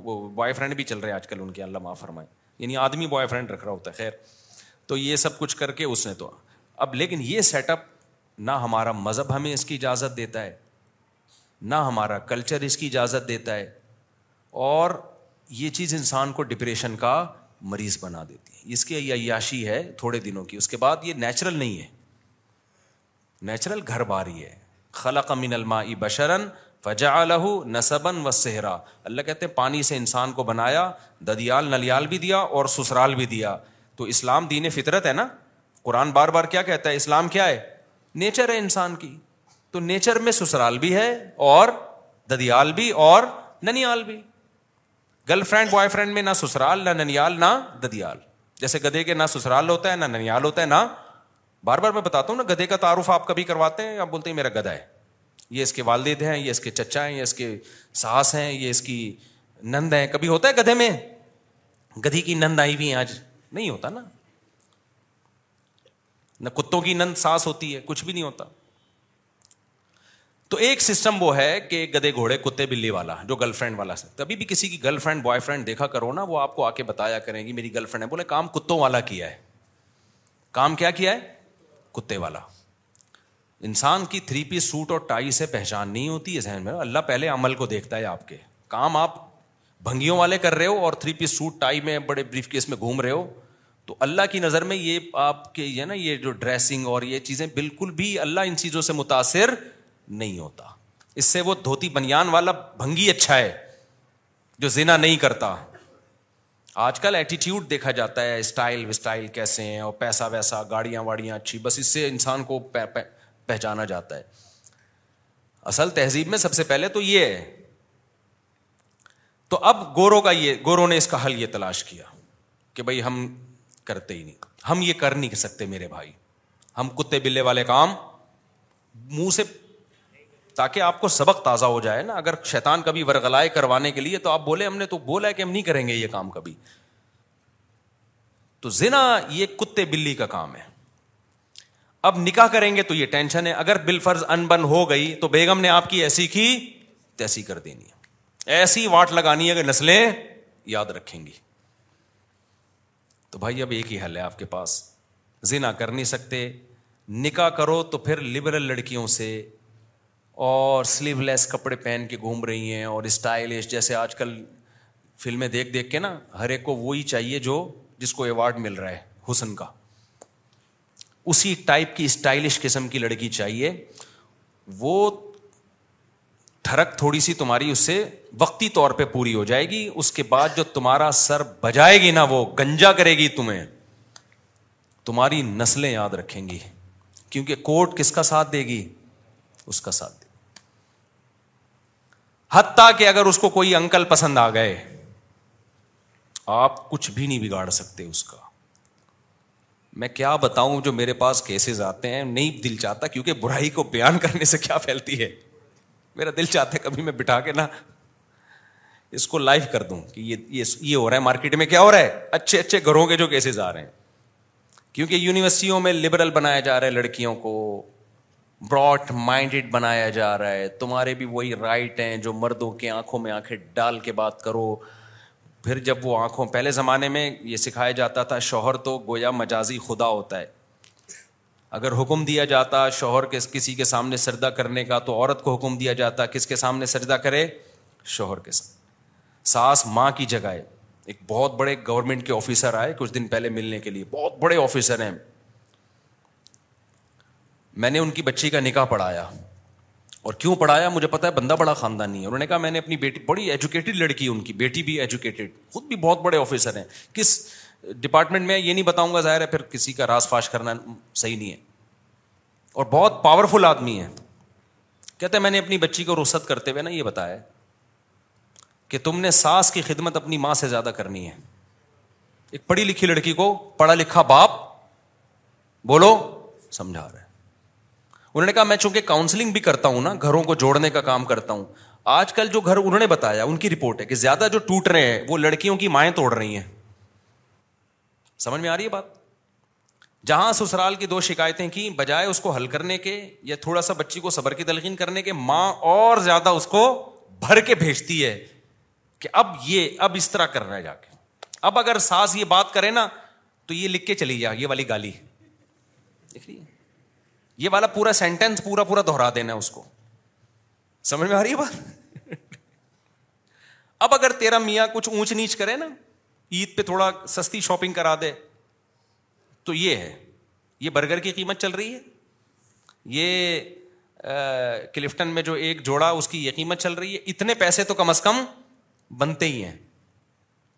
تو وہ مجھے بتا رہے تھے میں نے بچی کو رخصت کیا تو میں نے بتایا اس کے ساس سسر کو بٹھایا کہ آج سے یہ تمہارے ماں باپ ہیں. باپ اپنی بیٹی کا گھر بسانے کے لیے, ماں کو اپنی بیٹی کا گھر بسانے کے لیے عقل مند ماں باپ کو اپنا حق چھوڑنا پڑتا ہے. بیٹا ہم بلا رہے ہیں اور ساس منع کر رہی ہے تو مت آنا, کیونکہ رہنا تم نے کس کے ساتھ ہے. مائیں لڑتی ہم اپنی بیٹی کو بلا رہے ہیں, ساس کون ہوتی ہے روکنے والی. چھوڑو یار اس ٹیکنیکل بحث کو, چھوڑو. ابھی فائدہ بچی کا کس میں ہے, زندگی کس کے ساتھ گزارنی ہے اس نے, وہاں گزارنی ہے نا, وہاں گزارنی ہے زندگی. تو ان ان کے ایڈجسٹ ہونے دو وہاں پہ, اس کو کل عیاشی کرے گی وہ وہاں پہ. ابھی بچی ہے تھوڑی بڑی ہو جائے گی تو اسی نے سنبھالنا ہے وہ سب کچھ. ساس تو مر جائے گی بیچاری تھوڑے دنوں میں, وہ ہمیشہ کے لیے تھوڑی ہے. تو وہ گورنمنٹ کے آفیسر تھے, اتنا ایجوکیٹڈ آدمی, اور اس کی بچی بھی بڑی پڑھی لکھی. تو میں نے کہا یار خاندانی, اٹ از کالڈ خاندانی. اور خود بھی بیوہ سے شادی کی ہوئی اس گورنمنٹ کے آفیسر نے. اس لیے جو لوگ حکومت کو ہر وقت برا بھلا کہتے ہیں نا, حکومتی لوگوں کو, سرکاری لوگوں کو, بھائی سارے برے نہیں ہوتے, سوتیلے بچے پالے ہوئے ہیں. میں نے کہا بڑا خاندانی آدمی ہے بھائی. تو خیر, تو بیوہ سے کی ہے, اس کے بچوں سے کو پالا بھی ہے, بڑا بھی کیا ہے.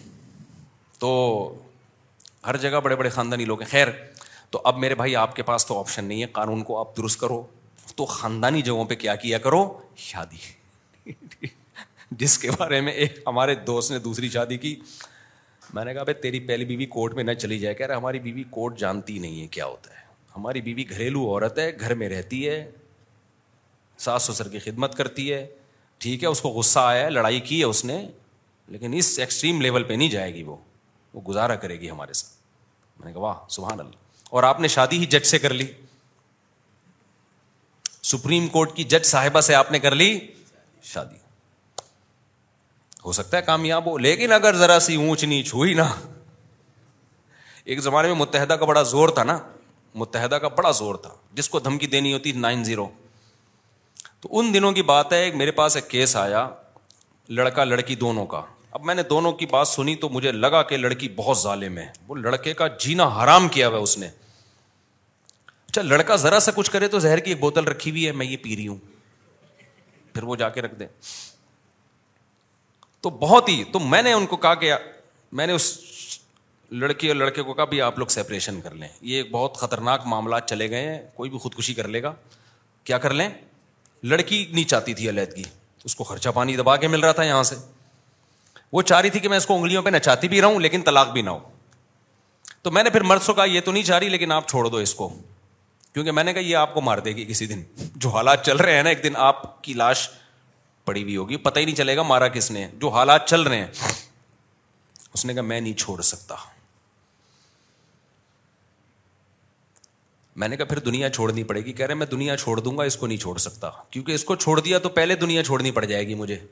میں نے کہا کیوں؟ کہہ رہے متحدہ کی ہے. لڑکی کس کی؟ اس کے بھائی کہاں ہیں؟ متحدہ میں.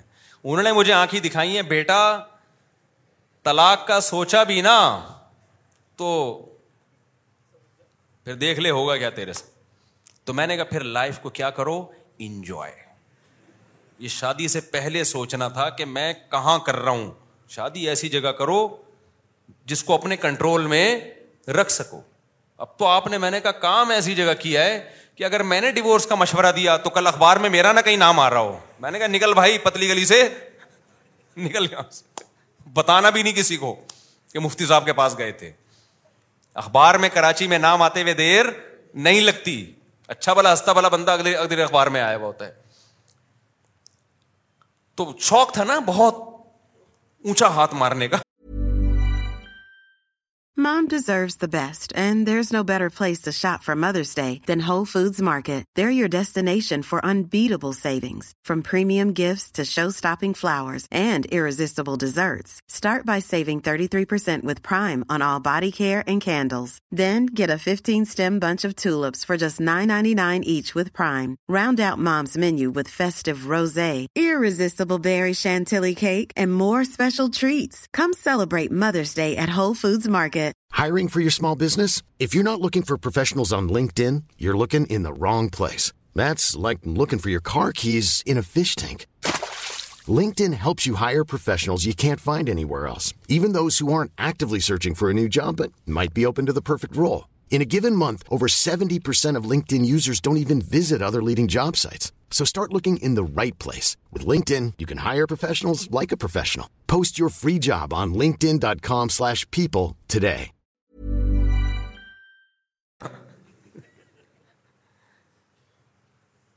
ایک صاحب نے کہا میرا بریگیڈیئر کی بیٹی سے کا رشتہ آیا ہوا ہے. میں نے کہا تیری اوقات بریگیڈیئر والی ہے نہیں. ایسے ہوتے ہیں کیس. مجھے اس پورا تو واقعہ یاد نہیں ہے, یا تو تو بھی کوئی بریگیڈیئر لیول کا آدمی ہو. میں نے کہا کمبخت تو بریگیڈیئر کی بیٹی سے شادی کرے گا, بن گئی تو بہت اچھی بات ہے, موجہ ہی موجہ, نہیں ہوئی تیری کیا اوقات ہے یار. بریگیڈیئر صاحب ایک دن کیا کر دیں گے تجھے, غائب مارکیٹ سے شارٹ. تو میں نے کہا یا تو بھی کوئی بریگیڈیئروں سے تیرے تعلقات ہو نا, تو بھی اسی, تیرا ابا بریگیڈیئر تھا یا کرنل تھا, چل بریگیڈیئر نہیں تھا تو کرنل تو ہو نا. تو اس لیے بھائی جب کورٹ نے ساتھ دینا نہیں ہے, کورٹ سارا فیور کرے گی کس کو, عورت کو, تو بھائی پھر ایسا کام کرتے کیوں ہو جو بعد میں افورڈ نہیں. اس لیے دیندار لڑکیوں سے نکاح کرو, گھریلو لڑکیوں سے نکاح کرو جن کی دوستیاں نہیں ہیں, پردے دار ہیں, حیا دار ہیں, نمازی ہیں. اس کے بارے میں امید ہے کہ وہ اللہ رسول کو دیکھے گی.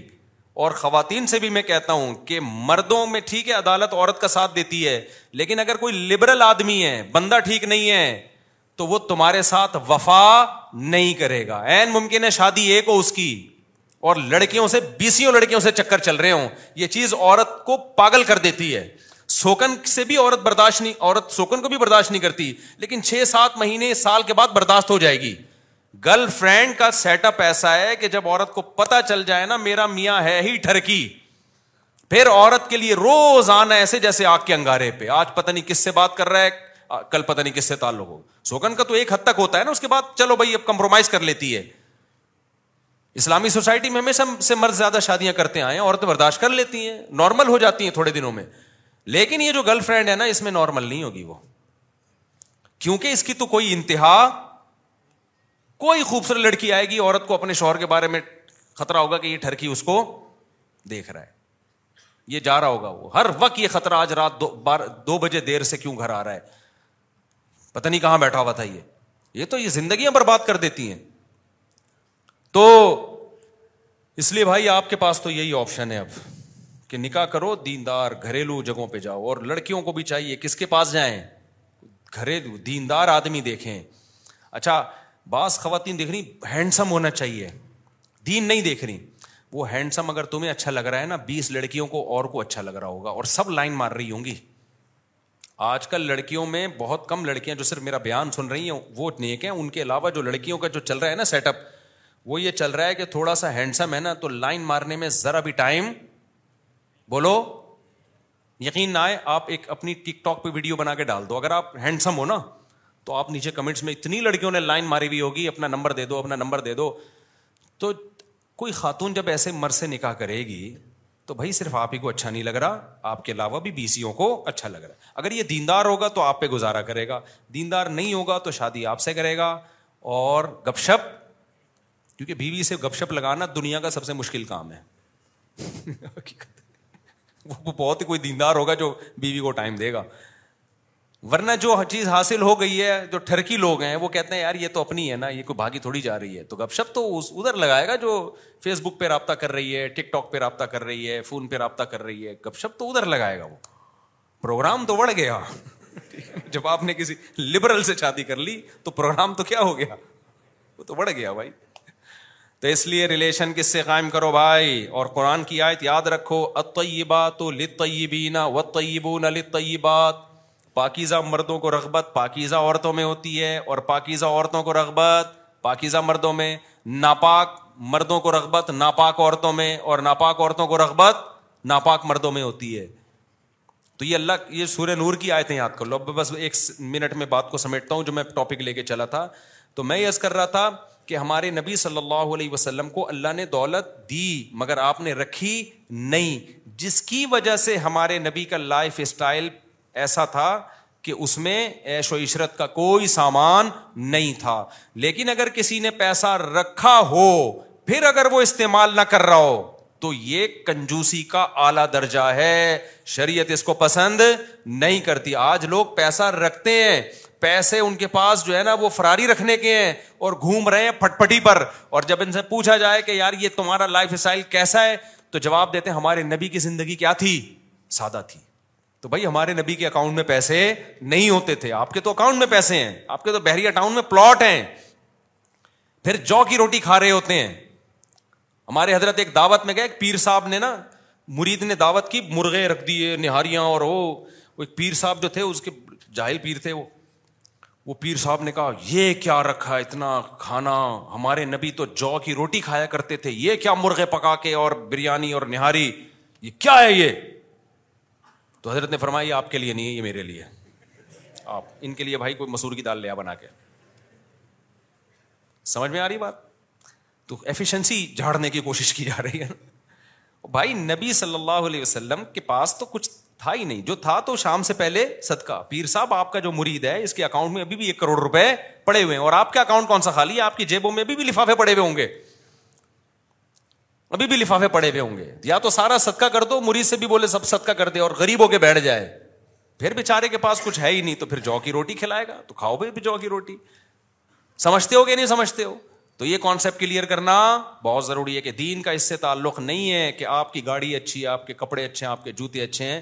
اگر آپ کے پاس پیسہ ہے تو پھر, اگر آپ کی گاڑی اچھی نہیں ہے تو پھر آپ بے دین ہیں, کیونکہ آپ اپنے اوپر خرچ کرتے ہوئے موت آ رہی, اور آج آ رہی ہوتی ہے.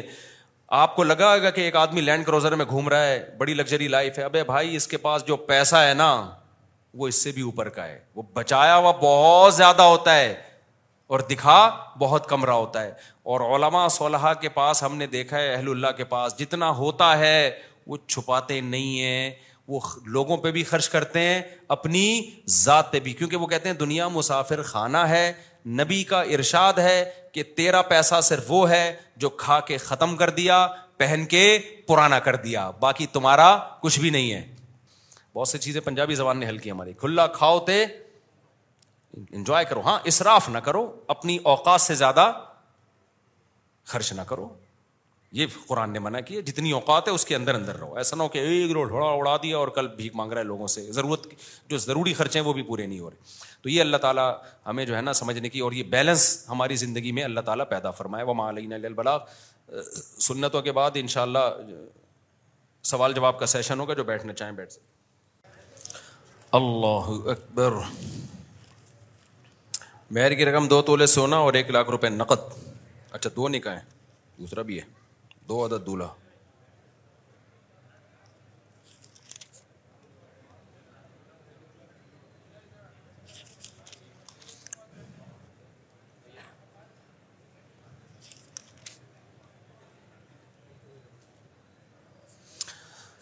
وعلیکم السلام. ماشاء اللہ ماشاء اللہ.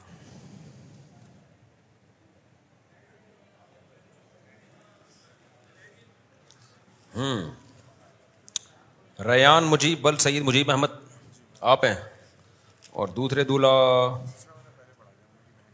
اچھا اچھا وقار الدین عثمان, اچھا ماشاء اللہ. سندس مجیب بنت سید مجیب احمد, اور مہر کی رقم ہے دو لاکھ روپے. دلہن کے وکیل کہاں ہیں؟ آپ نے اجازت دی ہے کہ میں آ...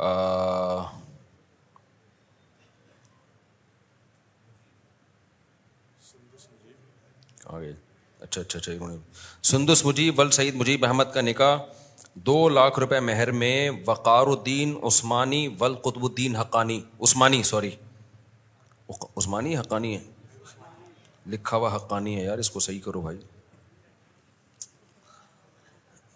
اجازت دی کہ ان سے نکاح پڑھاؤں میں, ٹھیک ہے آپ کی طرف سے.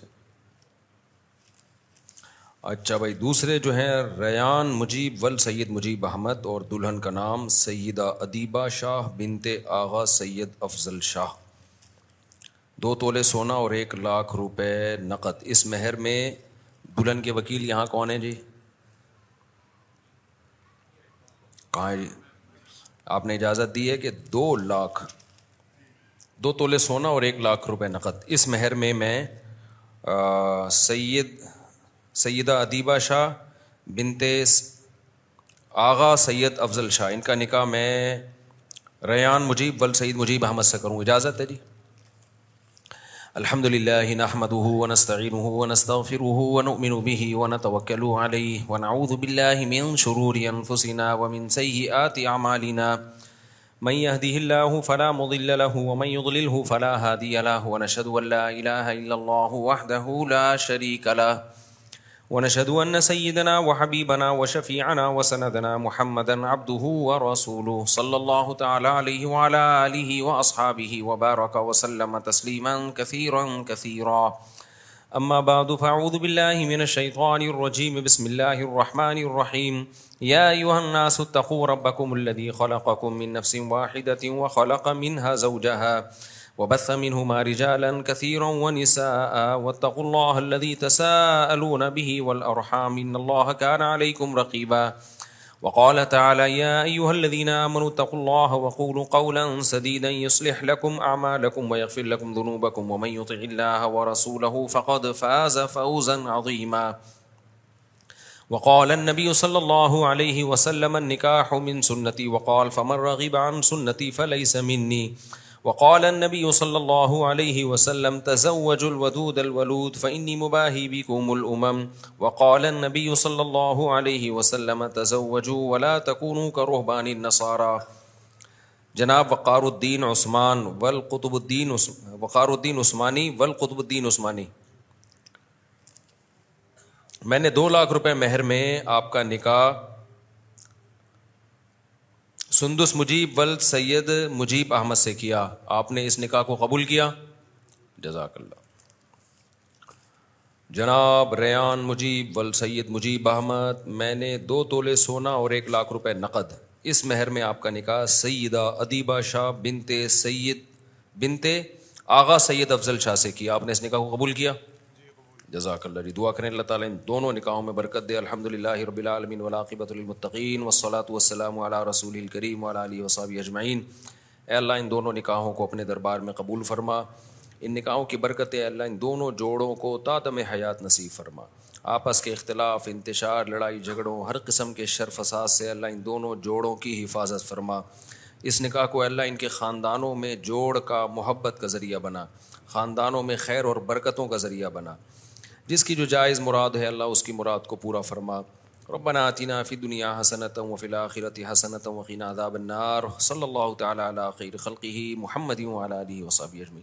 اللہ تعالی بہت مبارک کرے بھائی آپ کو, ماشاء اللہ بہت مبارک کرے اللہ تعالی. وہ تمیز کا کام ہے نا, تمیز والا کام. نکاح خاندانی لوگوں کا کام ہوتا ہے, سمجھ رہے ہو.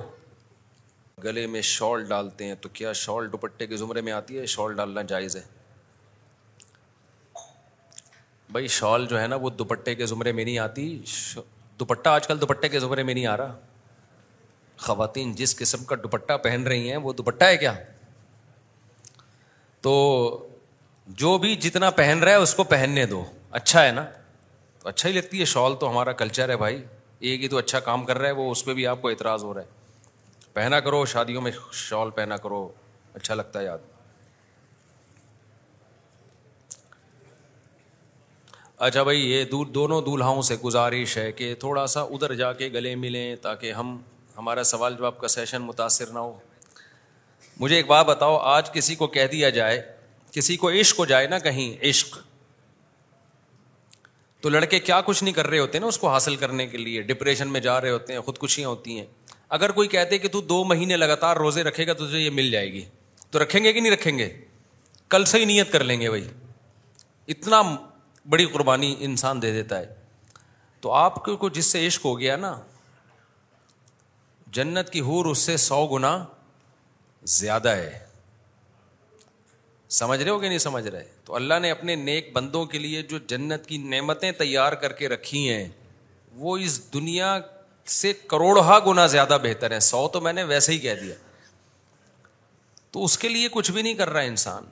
نفلی روزے تک نہیں رکھے جاتے, رمضان کے روزے پورے نہیں رکھے جا رہے آج کل لوگوں سے.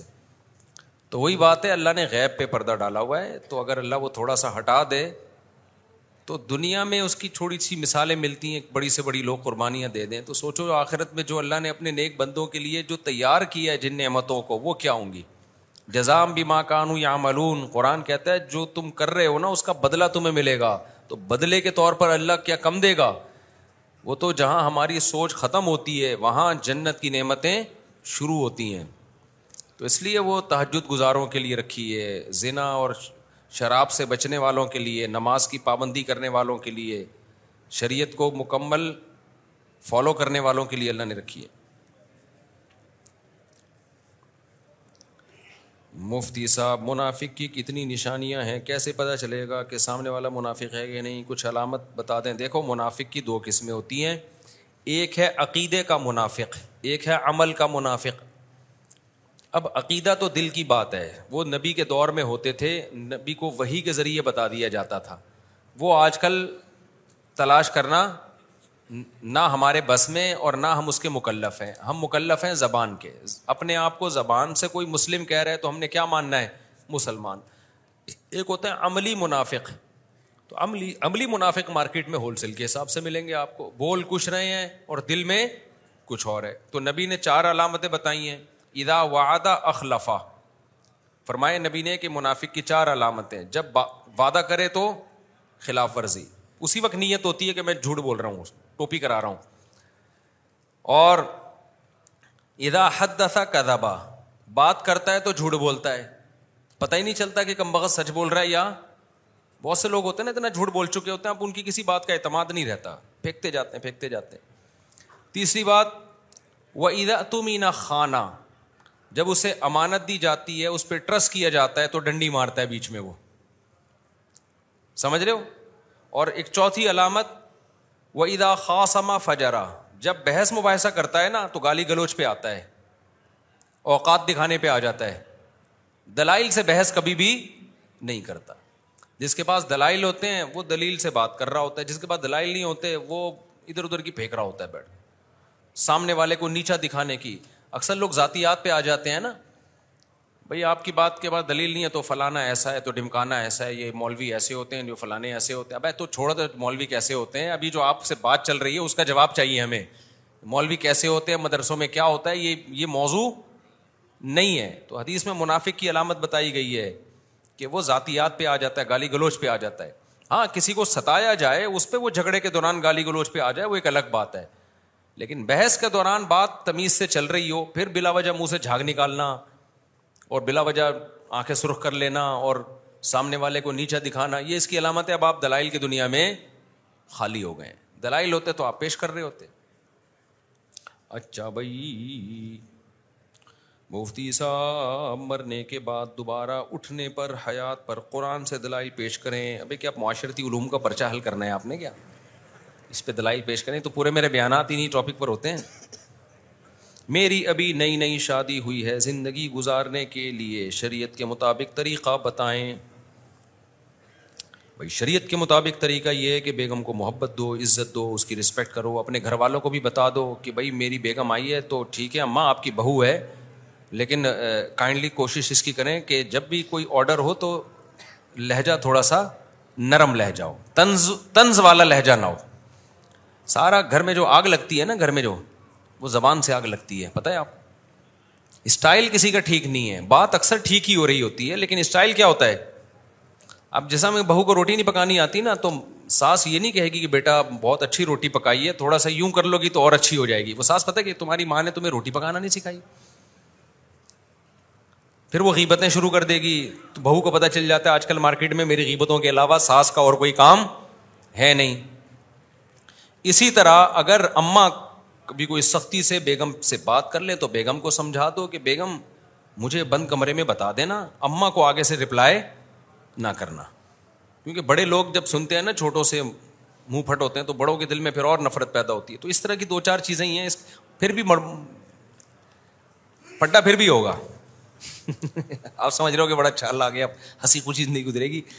ایسے ہی اللہ میاں چاہتے ہی ہیں کہ انسان کو سارے مزے دنیا میں ملے ہی نہیں, یہ اللہ کی منشا ہے. خواہشات پوری ہونے کی جگہ کیا ہے؟ آخرت. دیکھو ایک میڈیکل سائنس سے ایک مثال دیتا ہوں میں.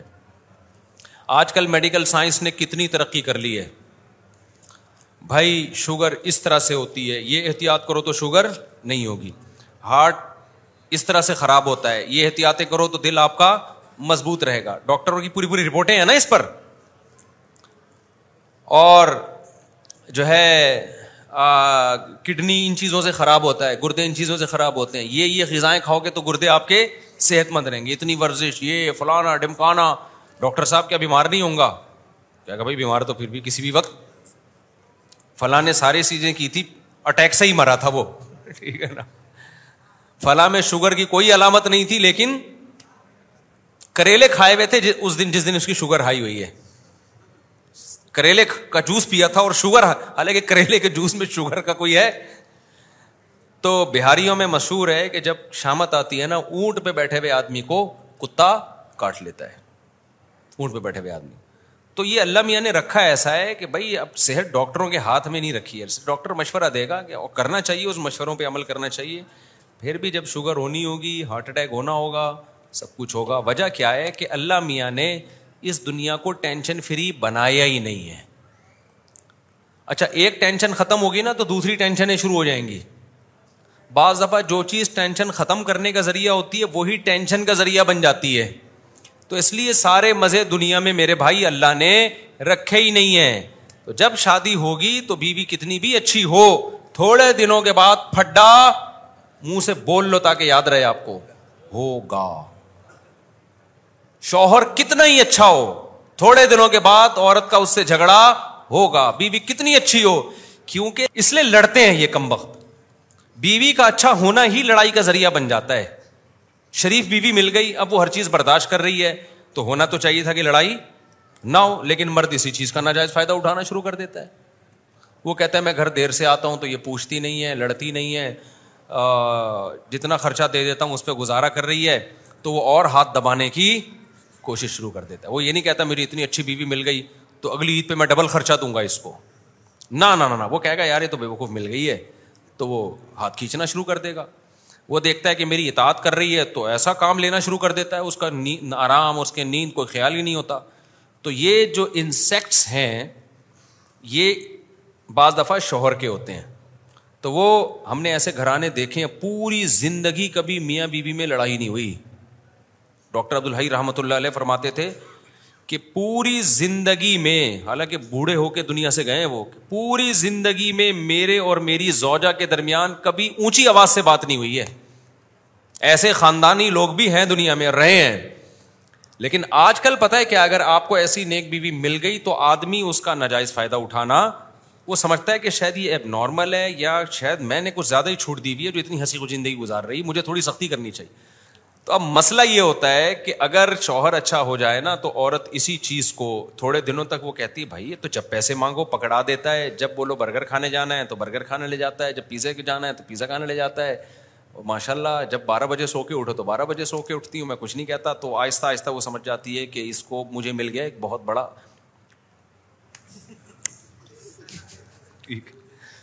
تو پھر وہ اور نچوڑتی ہے اس کو. تو اس لیے یہ دونوں کے ساتھ ہے. تو اس لیے قدرت نے سسٹم ایسا رکھا ہے دونوں پہ کوئی نہ کوئی مسلط رہے. اس کو تھوڑی سی وہ ٹیڑھی ملے تاکہ اس کو سیدھا کر کے رکھے, اور اس کو یہ تھوڑا سا ٹیڑھا ملے, یہ تھوڑا سا ٹیڑھا ملے تاکہ وہ بھی اس کو سیدھا کر کے رکھے. تو اسی طرح چلے گا گھر, ایک دوسرے کو تھوڑی تھوڑی ٹینشن دیا کرو, تھوڑی تھوڑی ٹینشن لیا کرو. اور یہ ہوتا ہے تھوڑے دنوں, جو جو تجربے کار میرے سے زیادہ کس کا تجربہ ہوگا میرے بھائی, کہ خوب سمجھ لو جتنا بھی اچھا ٹائم گزر رہا ہو نا, چند دنوں کے بعد ایک ایسی حالت آتی ہے جس میں دونوں لڑتے ہیں. تو یہ سمجھ لو کہ یہ نیچرل ہے, اس کو گھر توڑنے کی طرف نہ لے جایا کرو. یہ ایک پیک پہ جاتی ہے لڑائی, پھر واپس نیچے آتی ہے, پھر آرام سے ہنسی خوش زندگی گزرتی ہے تھوڑے دن تک.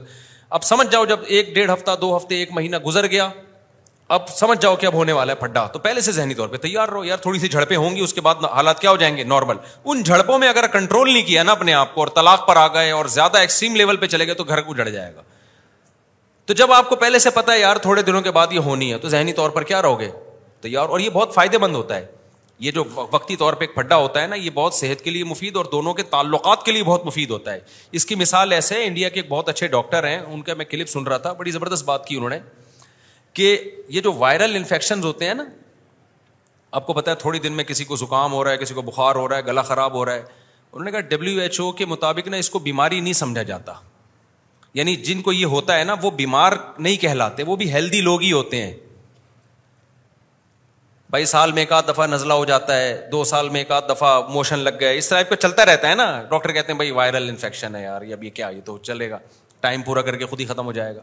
تو جس کو یہ ہوتا ہو تو ڈاکٹروں کی نظر میں یہ بیمار نہیں ہے, بیماری سے وہ بیمار کہ جو, یعنی یہ نہیں کہہ سکتے اس کے ساتھ ہیلتھ کے ایشوز ہیں, یہ نہیں کہا جا سکتا. شوگر کا مریض بیمار ہے, ہارٹ کا پیشنٹ کیا ہے, بیمار ہے, کڈنی خراب ہے وہ کیا ہے, بیمار ہے, کولیسٹرول بڑھا ہوا ہے کیا ہے, بیسیوں قسم کی بیماری. لیکن جس کو کبھی بخار ہو گیا, گلا خراب ہو گیا, یہ سبھی کو ہو رہا ہوتا ہے. تو وجہ اس کی یہ ہے کہ ڈاکٹر یہ کہتے ہیں کہ یہ جو انفیکشن چل رہے ہوتے ہیں نا, یہ بڑی بیماریوں سے آپ کو بچا رہے ہوتے ہیں, کیونکہ یہ آپ کا امیون سسٹم کو بوسٹ کر رہے ہوتے ہیں, اسٹرانگ کر رہے ہوتے ہیں. جن کو یہ بھی نہیں ہوتا نا, وہ پھر کوئی خطرناک بیماری ہوتی ہے ان کو. یہ ہم بچپن میں حکیموں سے سنا کرتے تھے کہ کبھی کبھار نزلہ ہو جانا یہ صحت کے لیے, کبھی کبھار, ایسا نہ ہو ہر تھوڑے دن میں دوسرے کے منہ میں جا کے چھینک رہا ہوتے بعض لوگ, کبھی کبھار. تو یہ اچھا ہوتا ہے ایسے, یہ آپ کا امیون سسٹم کیا ہوتا ہے. اس کی مثال ایسے, جو فوج لڑتی رہتی ہے وہ اسٹرانگ رہتی ہے. جس فوج نے صدیوں سے کوئی جنگ ہی نہ لڑی ہو وہ جنگ لڑنے کے قابل ہوتی ہے. اب بارڈر پہ کبھی حملہ ہو گیا, فوج نے دفاع کیا, کبھی ادھر سے بغاوت, کبھی ادھر سے, جو آرمی جو لڑتی رہتی ہے. دنیا کے بہت سارے ملک اپنی فوج کو لڑواتے رہتے ہیں کہ یار یہ بالکل ہی فارغ نہ ہو جائیں, جنگ لڑنا بھول جائیں گے یہ. تو اسی طرح ہمارے جو جراثیم, جو بیماریوں والے جراثیم سے لڑتے ہیں, تو اگر بیماریوں والی جراثیم جاتے رہیں گے, ہماری باڈی کے جراثیم لڑتے رہیں گے, تو وہ کیا رہیں گے, اسٹرانگ. اور اگر آپ نے ان کو لڑنے, اتنا لگژری لائف اسٹائل ہے آپ کا, ہر وقت بالکل پانی بھی ایسا پی رہے ہو کہ وہ سوئٹزرلینڈ کی نہروں سے منگوا رہے ہو پانی آپ, اور ایسا کھانا آپ کھا رہے ہو کہ جراثیم کا کوئی تصور ہی نہیں ہے اس میں, تو تھوڑے دنوں میں کیا ہوگا, آپ کی باڈی کے جو جراثیم ہیں وہ بیماری والے جراثیم سے لڑنا بھول جائیں گے. وہ بھی آرام کے پڑے پڑے نا پوستیوں کی طرح پڑے رہیں گے. پھر کسی دن کوئی آڑا ترشا وائرس چلا گیا تو وہ ایک ہی وائرس آپ کو مارنے کے لیے, یا ایک کوئی ایک آدھ بیکٹیریا چلا گیا وہ ایک ہی کافی ہوگا مارنے کے لیے.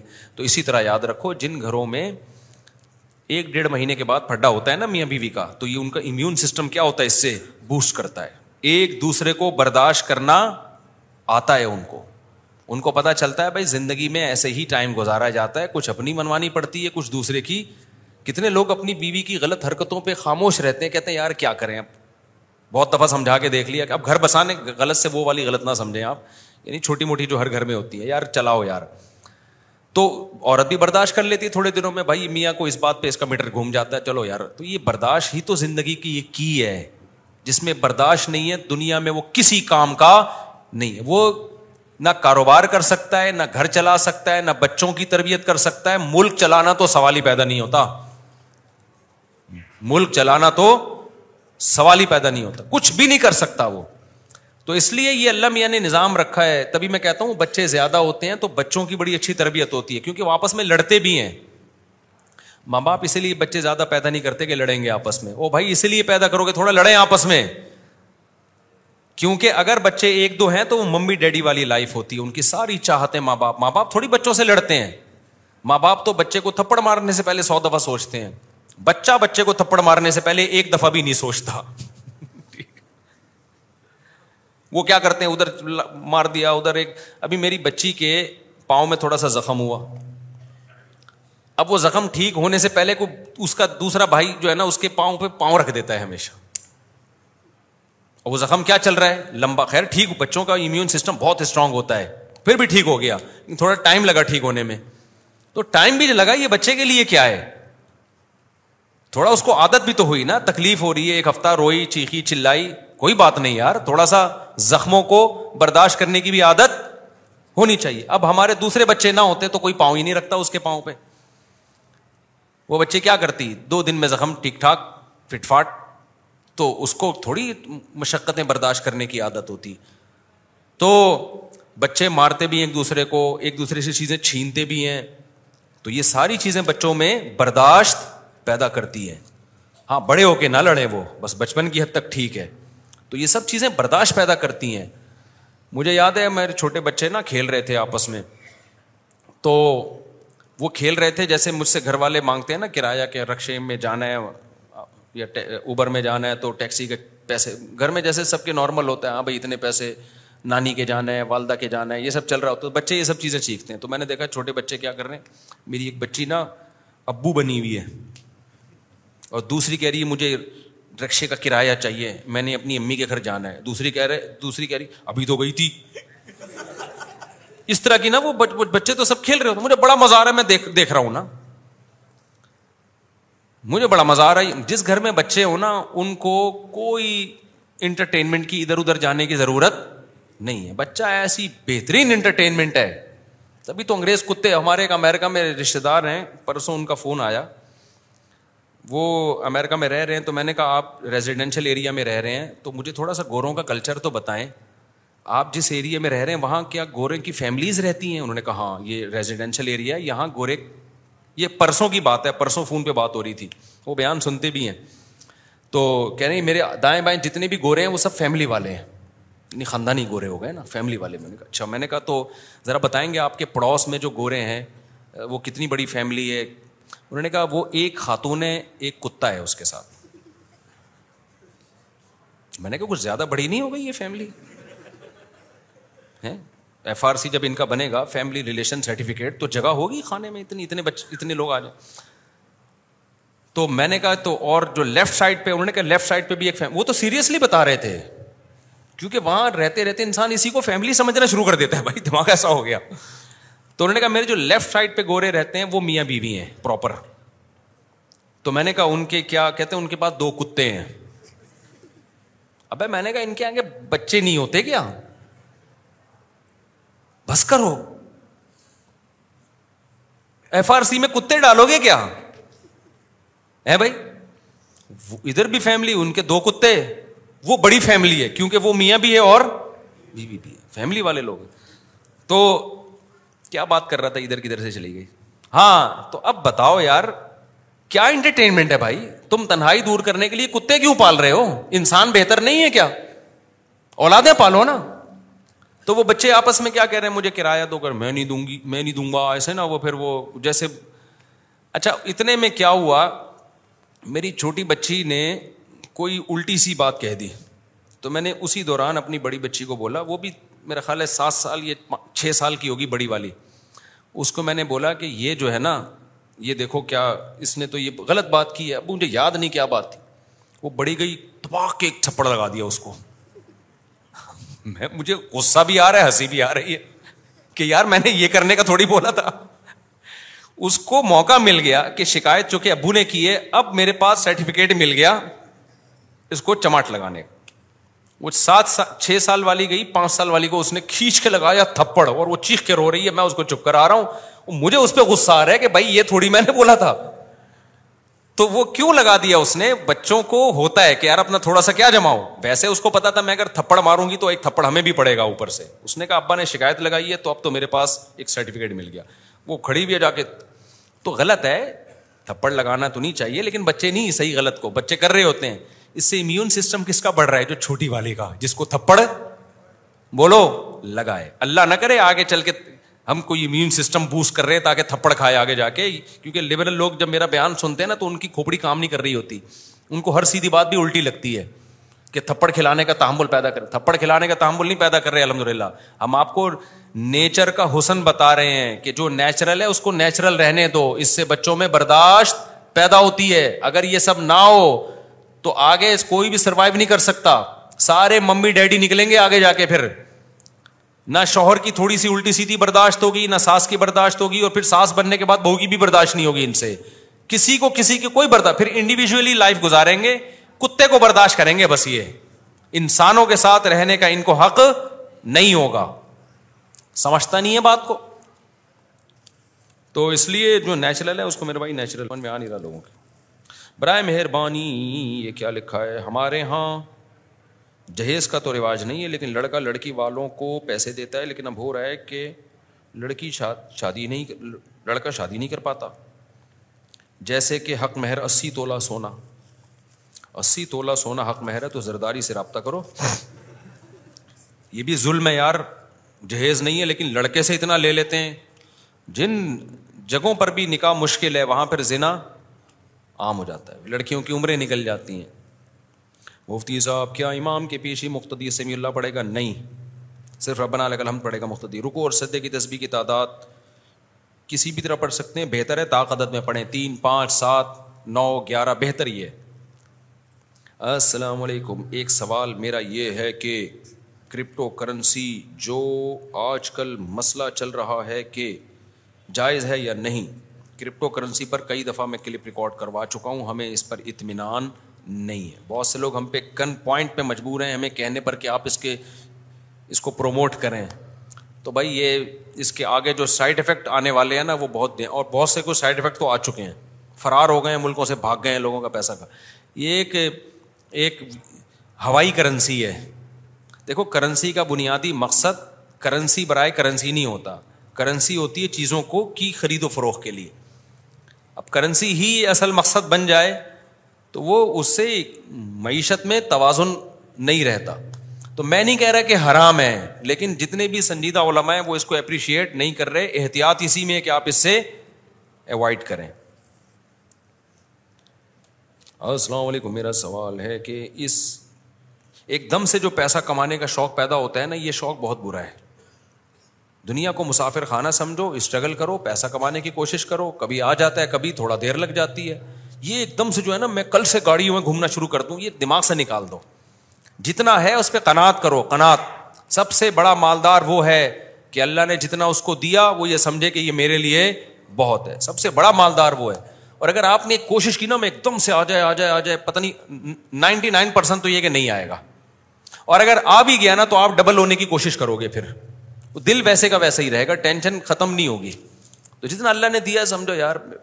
میں اپنے جو حالات بتاتا رہتا ہوں تو شو مارنے کے لیے تھوڑی بتاتا ہوں, ہم یہی نیت سے بتاتا ہوں کہ بھائی دیکھو ہم کتنے خوش.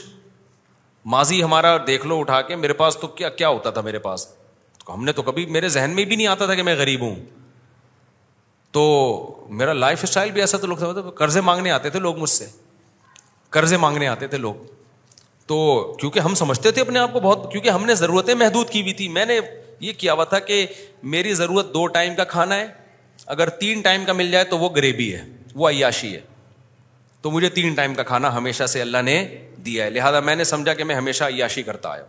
اور تیسرا ٹائم ہے ناشتہ, اور ناشتے میں انڈا اور پراٹھا مل جائے تو میں سمجھتا تھا یہ عیاشی سے بھی اوپر کی چیز ہے, تو مجھے تو ہمیشہ سے انڈے پراٹھے ملتے رہے. سمجھتے ہو؟ اور اگر وہ انڈا دیسی ہو, اب میں دیسی انڈے کھا رہا ہوں الحمدللہ, آپ لوگ کہیں نظر نہ لگا دیں, تو میں سمجھتا ہوں زرداری تو کچھ بھی نہیں ہے میرے سامنے. سمجھ رہے ہو؟ کچھ بھی نہیں ہے یار. تو پھر اگر ہمارے پاس مہینے کے آخر میں بچے نہ بچے تو پھر کیا ٹینشن یار. ہمیں جب لگژری سے بھی اوپر کی لائف مل رہی. گھر کا جب میرا تصور یہ ہے کہ گھر ایسی جگہ ہو, دھوپ کا انتظام, ہوا کا انتظام ہو, تو بس بہت ہے, چاہے کرائے کا ہو. تو میری ضرورت تو اس سے کیا ہو رہی ہے, پوری ہو رہی ہے. بہترین لگژری سے بھی اوپر کی لائف. سمجھتے ہو کہ نہیں سمجھتے؟ تو یہ ہے. اور سواری میں اگر آپ کے پاس پھٹ پھٹی سی موٹر سائیکل ہے تو پیدل سے بہتر ہے وہ, تو اس کا مطلب بہترین ہے. اگر آپ کے پاس ون ٹو فائیو ہے تو لگژری ہے, گاڑی ہے تو پھر تو ہٹو بچو. اور اگر آپ کے پاس گاڑی بھی بڑی اچھی والی کرولا رکھی بھی آپ نے اچھی کرو تو آپ زرداری کچھ بھی نہیں ہے آپ کے سامنے. حقیقت بتا رہا ہوں میں, زرداری تو ان باتوں پہ ہنسے گا, زرداری صاحب بولیں گے یار تمہاری کیا کیا غریبوں والی غریبوں کیسی باتیں کر رہے ہو تم بیٹھ کے. لیکن بھائی ہم تو اس کو کیا سمجھتے ہیں, مسافر خانے کو اتنی چیزیں مل جائیں, اور ہمارے اعمال تو ایسے ہیں کہ ایک نوالے کے بھی ہم مستحق, یا تو ہم نے اللہ کے لیے بڑی قربانیاں دی ہو نا, ہم کر کیا رہے, ہمارے اعمال کیا ہیں. میں تو ایک نوالا بھی اللہ دے دے تو اس کا کرم ہے بھائی. تو اس لیے جو مل رہا ہے ہم اس کو اپنی ضرورت سے بہت زیادہ بہت زیادہ سمجھیں. اور میں تو ویسے ہی یعنی یوں سمجھو کہ اللہ کی نعمتوں کے سمندر میں ڈوبا ہوا ہوں, آج سے نہیں ہمیشہ سے, آج سے نہیں. آج تو لوگ ریبو دیکھ کے کہتے ہیں ابے ظاہر ہے تم نہیں ڈوبے ہوئے تو کس کو, یہ بھی تو غریبوں کی سوچ ہے, ریبو دیکھ کے عیاش سمجھنا کسی کو. زرداری اس, اس کو غربت سمجھتا ہے, سمجھ رہے ہو. اس لیے دیکھو جیب سے بے شک غریب ہو جاؤ, دل سے غریب نہ ہوا کرو. دل کا غریب پتہ ہے کون ہوتا ہے؟ وہ جو کسی کی گاڑی دیکھ کے کہتا ہے یہ دیکھو عیاشی ہو رہی ہے, یہ کیا ہے؟ یہ دل کا غریب ہے. اور جیب کا غریب تو کوئی بری بات نہیں, وہ تو اللہ کی طرف سے ہوتا ہے. جیب کا غریب ہو, دل سے مالدار ہو, وہ وہ ہوتا ہے جس کو جتنا ملے وہ سمجھے اللہ کا دیا بہت کچھ ہے. تو آج کل جو مسئلہ آ رہا ہے نا, جو دل کے غریب مارکیٹ میں آ رہے ہیں, یہ کروڑ پتی بھی ہو سکتے ہیں. تو دل کی غربت بہت بری چیز ہے. تو دل میں بادشاہوں جیسا دل رکھو, بولو بھائی میری ضرورت دو ٹائم کی روٹی تھی لیکن اللہ نے کیا دیا ہے مجھے, تین ٹائم دیے ہیں. میری ضرورت صبح ناشتے میں چائے بھی مل جاتی تو بھی کافی تھی لیکن اللہ مجھے کیا کھلاتا ہے, کبھی پراٹھے کھلاتا ہے, کبھی ایک میری ضرورت پوری نہیں ہو رہی, مجھے ملائی روزانہ چاہیے ہوتی لیکن ملائی مجھے ڈیلی. یہ بہت میں صبر کر رہا ہوں, اس پہ کیا کر رہا ہوں, یہ سوچ کے صبر کرتا ہوں کہ یار انڈا بھی مل جاتا ہے, پراٹھے بھی مل جاتے ہیں, اس کو حلق میں اتارنے کے لیے چائے بھی مل جاتی ہے. اب ایک دن اگر ملائی کا ناغہ ہو جائے تو پھر میں سمجھتا ہوں صبر کا ثواب حاصل کرو. اب دیکھو یہ ہم لوگ کا کیا صبر ہے یار, کیا ہو گیا ایک دن ملائی نہیں ملی تو, کتنی بڑی اللہ کی نعمت ہے. اب ایسا نہ ہو آپ ملائی کے ہدیے لانا شروع کر دیں. ملائی جو دودھ سے اترتی ہے نا ایسے گرم گرم, وہ ہوتی ہے, اٹ از کالڈ ملائی. جو فریج میں جا کے جم گئی وہ ملائی نہیں ہے. اور آج کل ڈاکٹر لوگ بھی کہہ رہے ہیں کھاؤ یہ چیزیں, پہلے منع کر رہے تھے اب کہہ رہے ہیں کھاؤ. جب خود چکے دیکھا نا ڈاکٹروں کو مزہ آیا, انہوں نے کہا کھاؤ, پہلے منع کرتے تھے ڈاکٹر. اچھا خیر, تو تو بھائی شکر کرو. اپنے قصے سنانا مقصد نہیں ہے, بتانے مقصد ہے. ہم سب اللہ کی نعمتوں کے سمندر میں ڈوبے ہوئے ہیں. اپنے بارے میں یہ نہ کہا کرو کہ پریشان ہوں, بولو بھائی اتنی نعمتیں, نظر لگنے کا خطرہ ہے.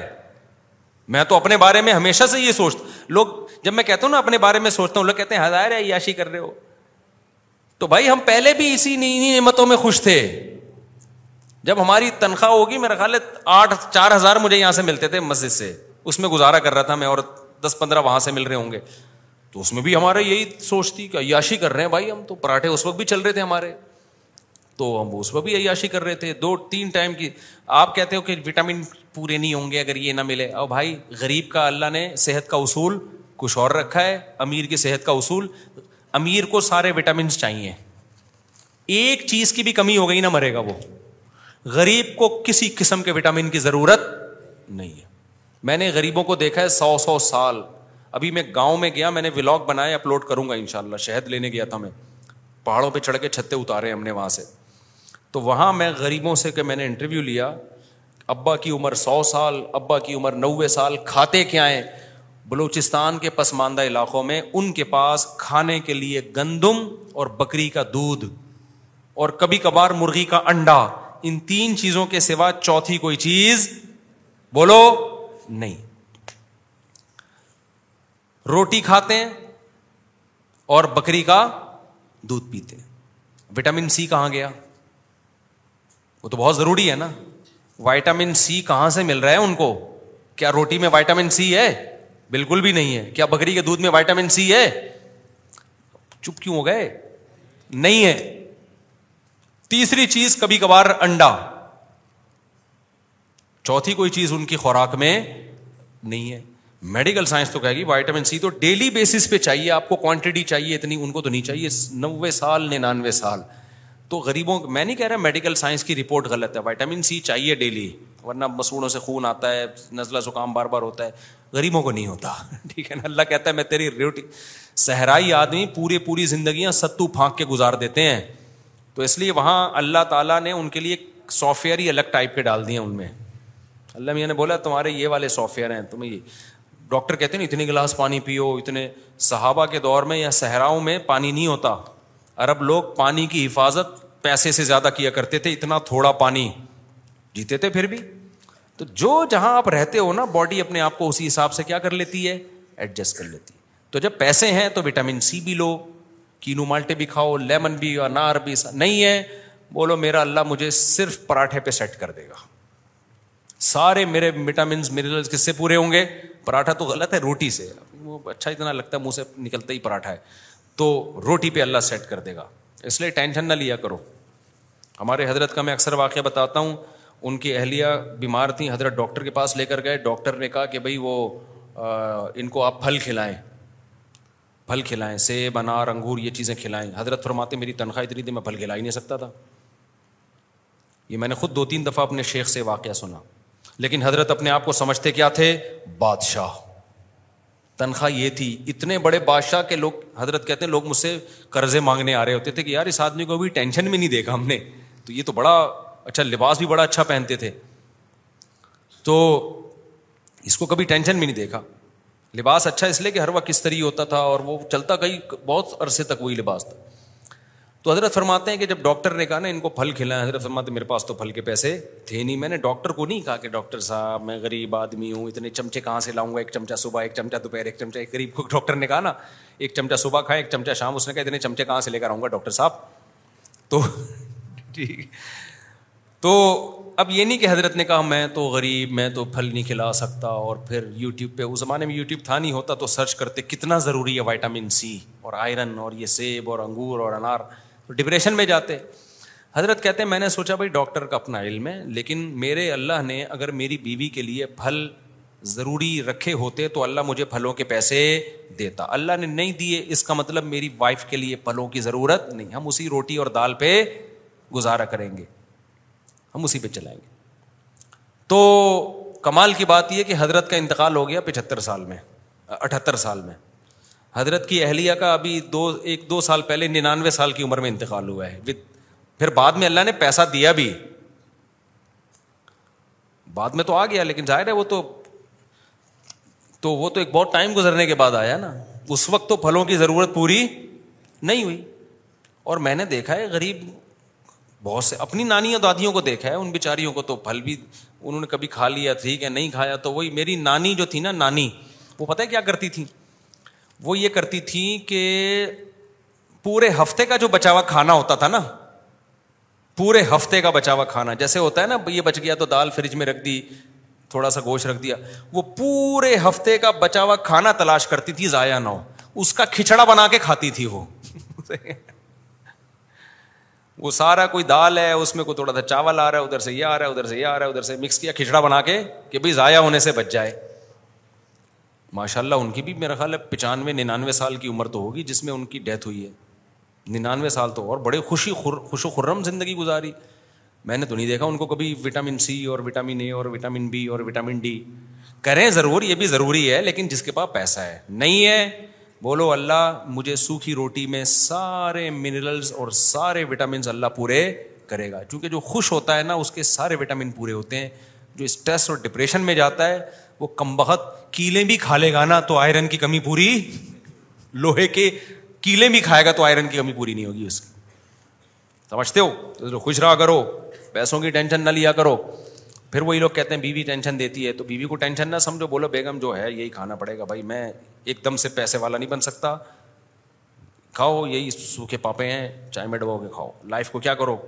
پھر جب بیگم یہ رپورٹیں پیش کریں نا کہ دیکھیں ایکچولی ایک ایک ایک بیلنس ڈائٹ ہونی چاہیے ہماری لائف میں, یہ بہت آج کل یوٹیوب سے سن سن کے نا, دیکھیں ایک بیلنس ڈائٹ ہونی چاہیے ہماری, ہمیں وائٹامن ڈی چاہیے, پھر ہمیں وائٹامن اے چاہیے. آپ بولو آپ کو بیگم کچھ نہیں چاہیے,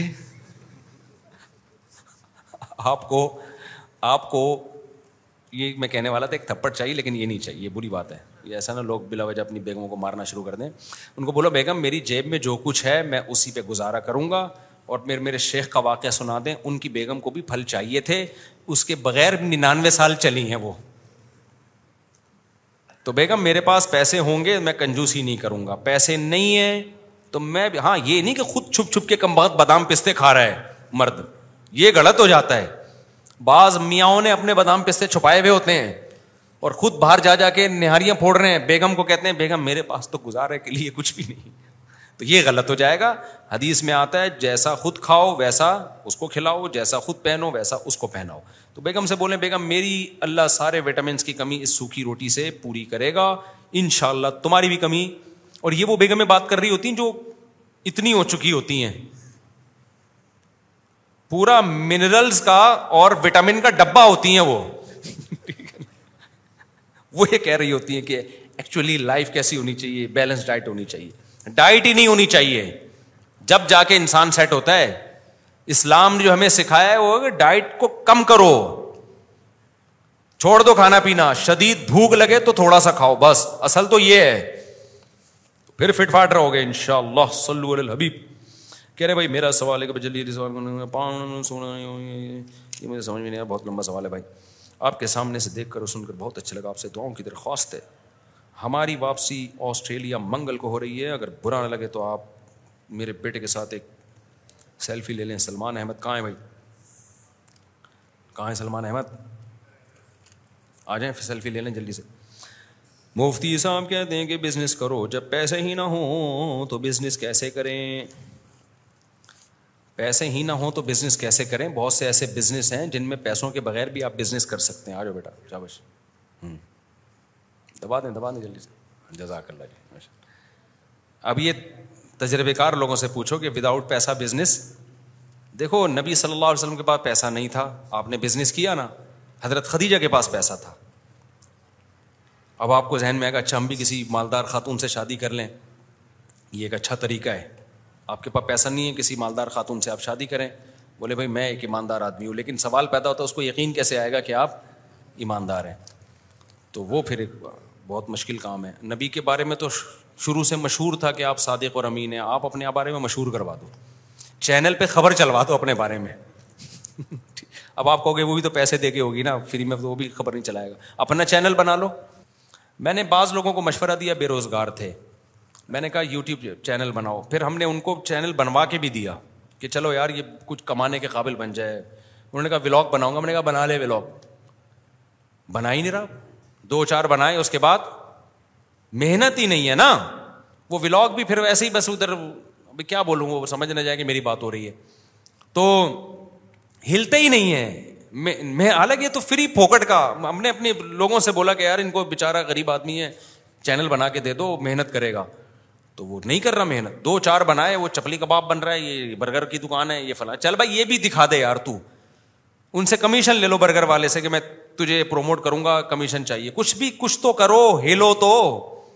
چار چھ دفعہ بنانے کے بعد پھر اب ظاہر ہے وہی وہی چیزیں جب ریپیٹ ہوں گی.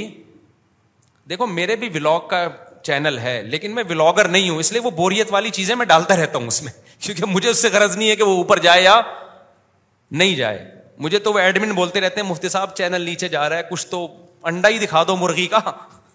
جب زیادہ دباؤ آتا ہے تو میں مرغی انڈا دیتا ہوا ایک ویڈیو بناتا ہوں, چینل پہ ڈال دیتا ہوں. اس میں زیادہ ویورز نہیں ہیں کیونکہ وہ میرا کام نہیں ہے. دیسی گھی کا میں نے گھر میں دکھا دیا, اور وہ واشنگ مشین, بار بار وضاحتی بیان, پھر بھی لوگوں, وہ کپڑے دھونے کی مشین نہیں تھی, وہ دیسی گھی ہی کے لیے خریدی تھی, اور وہ نیچے سیمنٹ پڑا ہوا تھا, وہ گوبر نہیں تھا. وہ مزدور کی غلطی ہے, سیمنٹ کو اکھاڑا نہیں اس نے. چونکہ میں پروفیشنل ولاگر نہیں ہوں, اگر میں ہوتا تو میں ان سب چیزوں کو پہلے میں اس کو سیٹ کرتا, کیونکہ میں نے تو ویسے ہی گھی نکال رہا تھا. میں نے کہا یار لوگوں کو بھی ترغیب ہو جائے کہ اس طرح بھی گھی نکالا جاتا ہے, تو اس لیے ہم نے ایسے گھی نکالا. ہم نے کہا چلو یار وہ ٹلو مٹلو بھی آ گئی اس میں, بیچ میں موڈ بھی اس دن اس کا آف تھا, بچے کو ذمہ داری تھی نا جھولا دینے کی, تو وہ خود بخود ہو گیا وہ.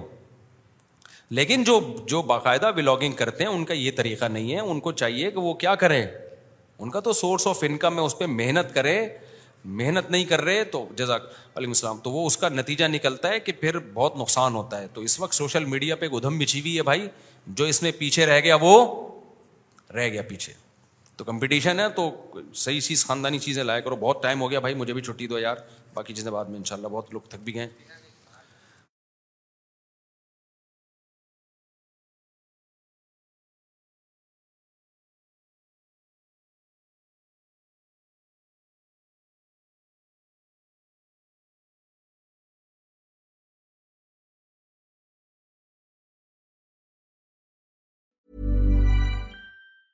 Mom deserves the best, and there's no better place to shop for Mother's Day than Whole Foods Market. They're your destination for unbeatable savings. From premium gifts to show-stopping flowers and irresistible desserts, start by saving thirty-three percent with Prime on all body care and candles. Then get a fifteen-stem bunch of tulips for just nine ninety-nine each with Prime. Round out Mom's menu with festive rosé, irresistible berry chantilly cake, and more special treats. Come celebrate Mother's Day at Whole Foods Market. Why don't more infant formula companies use organic, grass-fed whole milk instead of skim? Why don't more infant formula companies use the latest breast milk science? Why don't more infant formula companies run their own clinical trials? Why don't more infant formula companies use more of the proteins found in breast milk? Why don't more infant formula companies have their own factories instead of outsourcing their manufacturing? We wondered the same thing. So we made ByHeart, a better formula for formula. Learn more at by heart dot com. Mom deserves the best, and there's no better place to shop for Mother's Day than Whole Foods Market. They're your destination for unbeatable savings. From premium gifts to show-stopping flowers and irresistible desserts, start by saving thirty-three percent with Prime on all body care and candles. Then get a fifteen-stem bunch of tulips for just nine ninety-nine each with Prime. Round out Mom's menu with festive rosé, irresistible berry chantilly cake, and more special treats. Come celebrate Mother's Day at Whole Foods Market.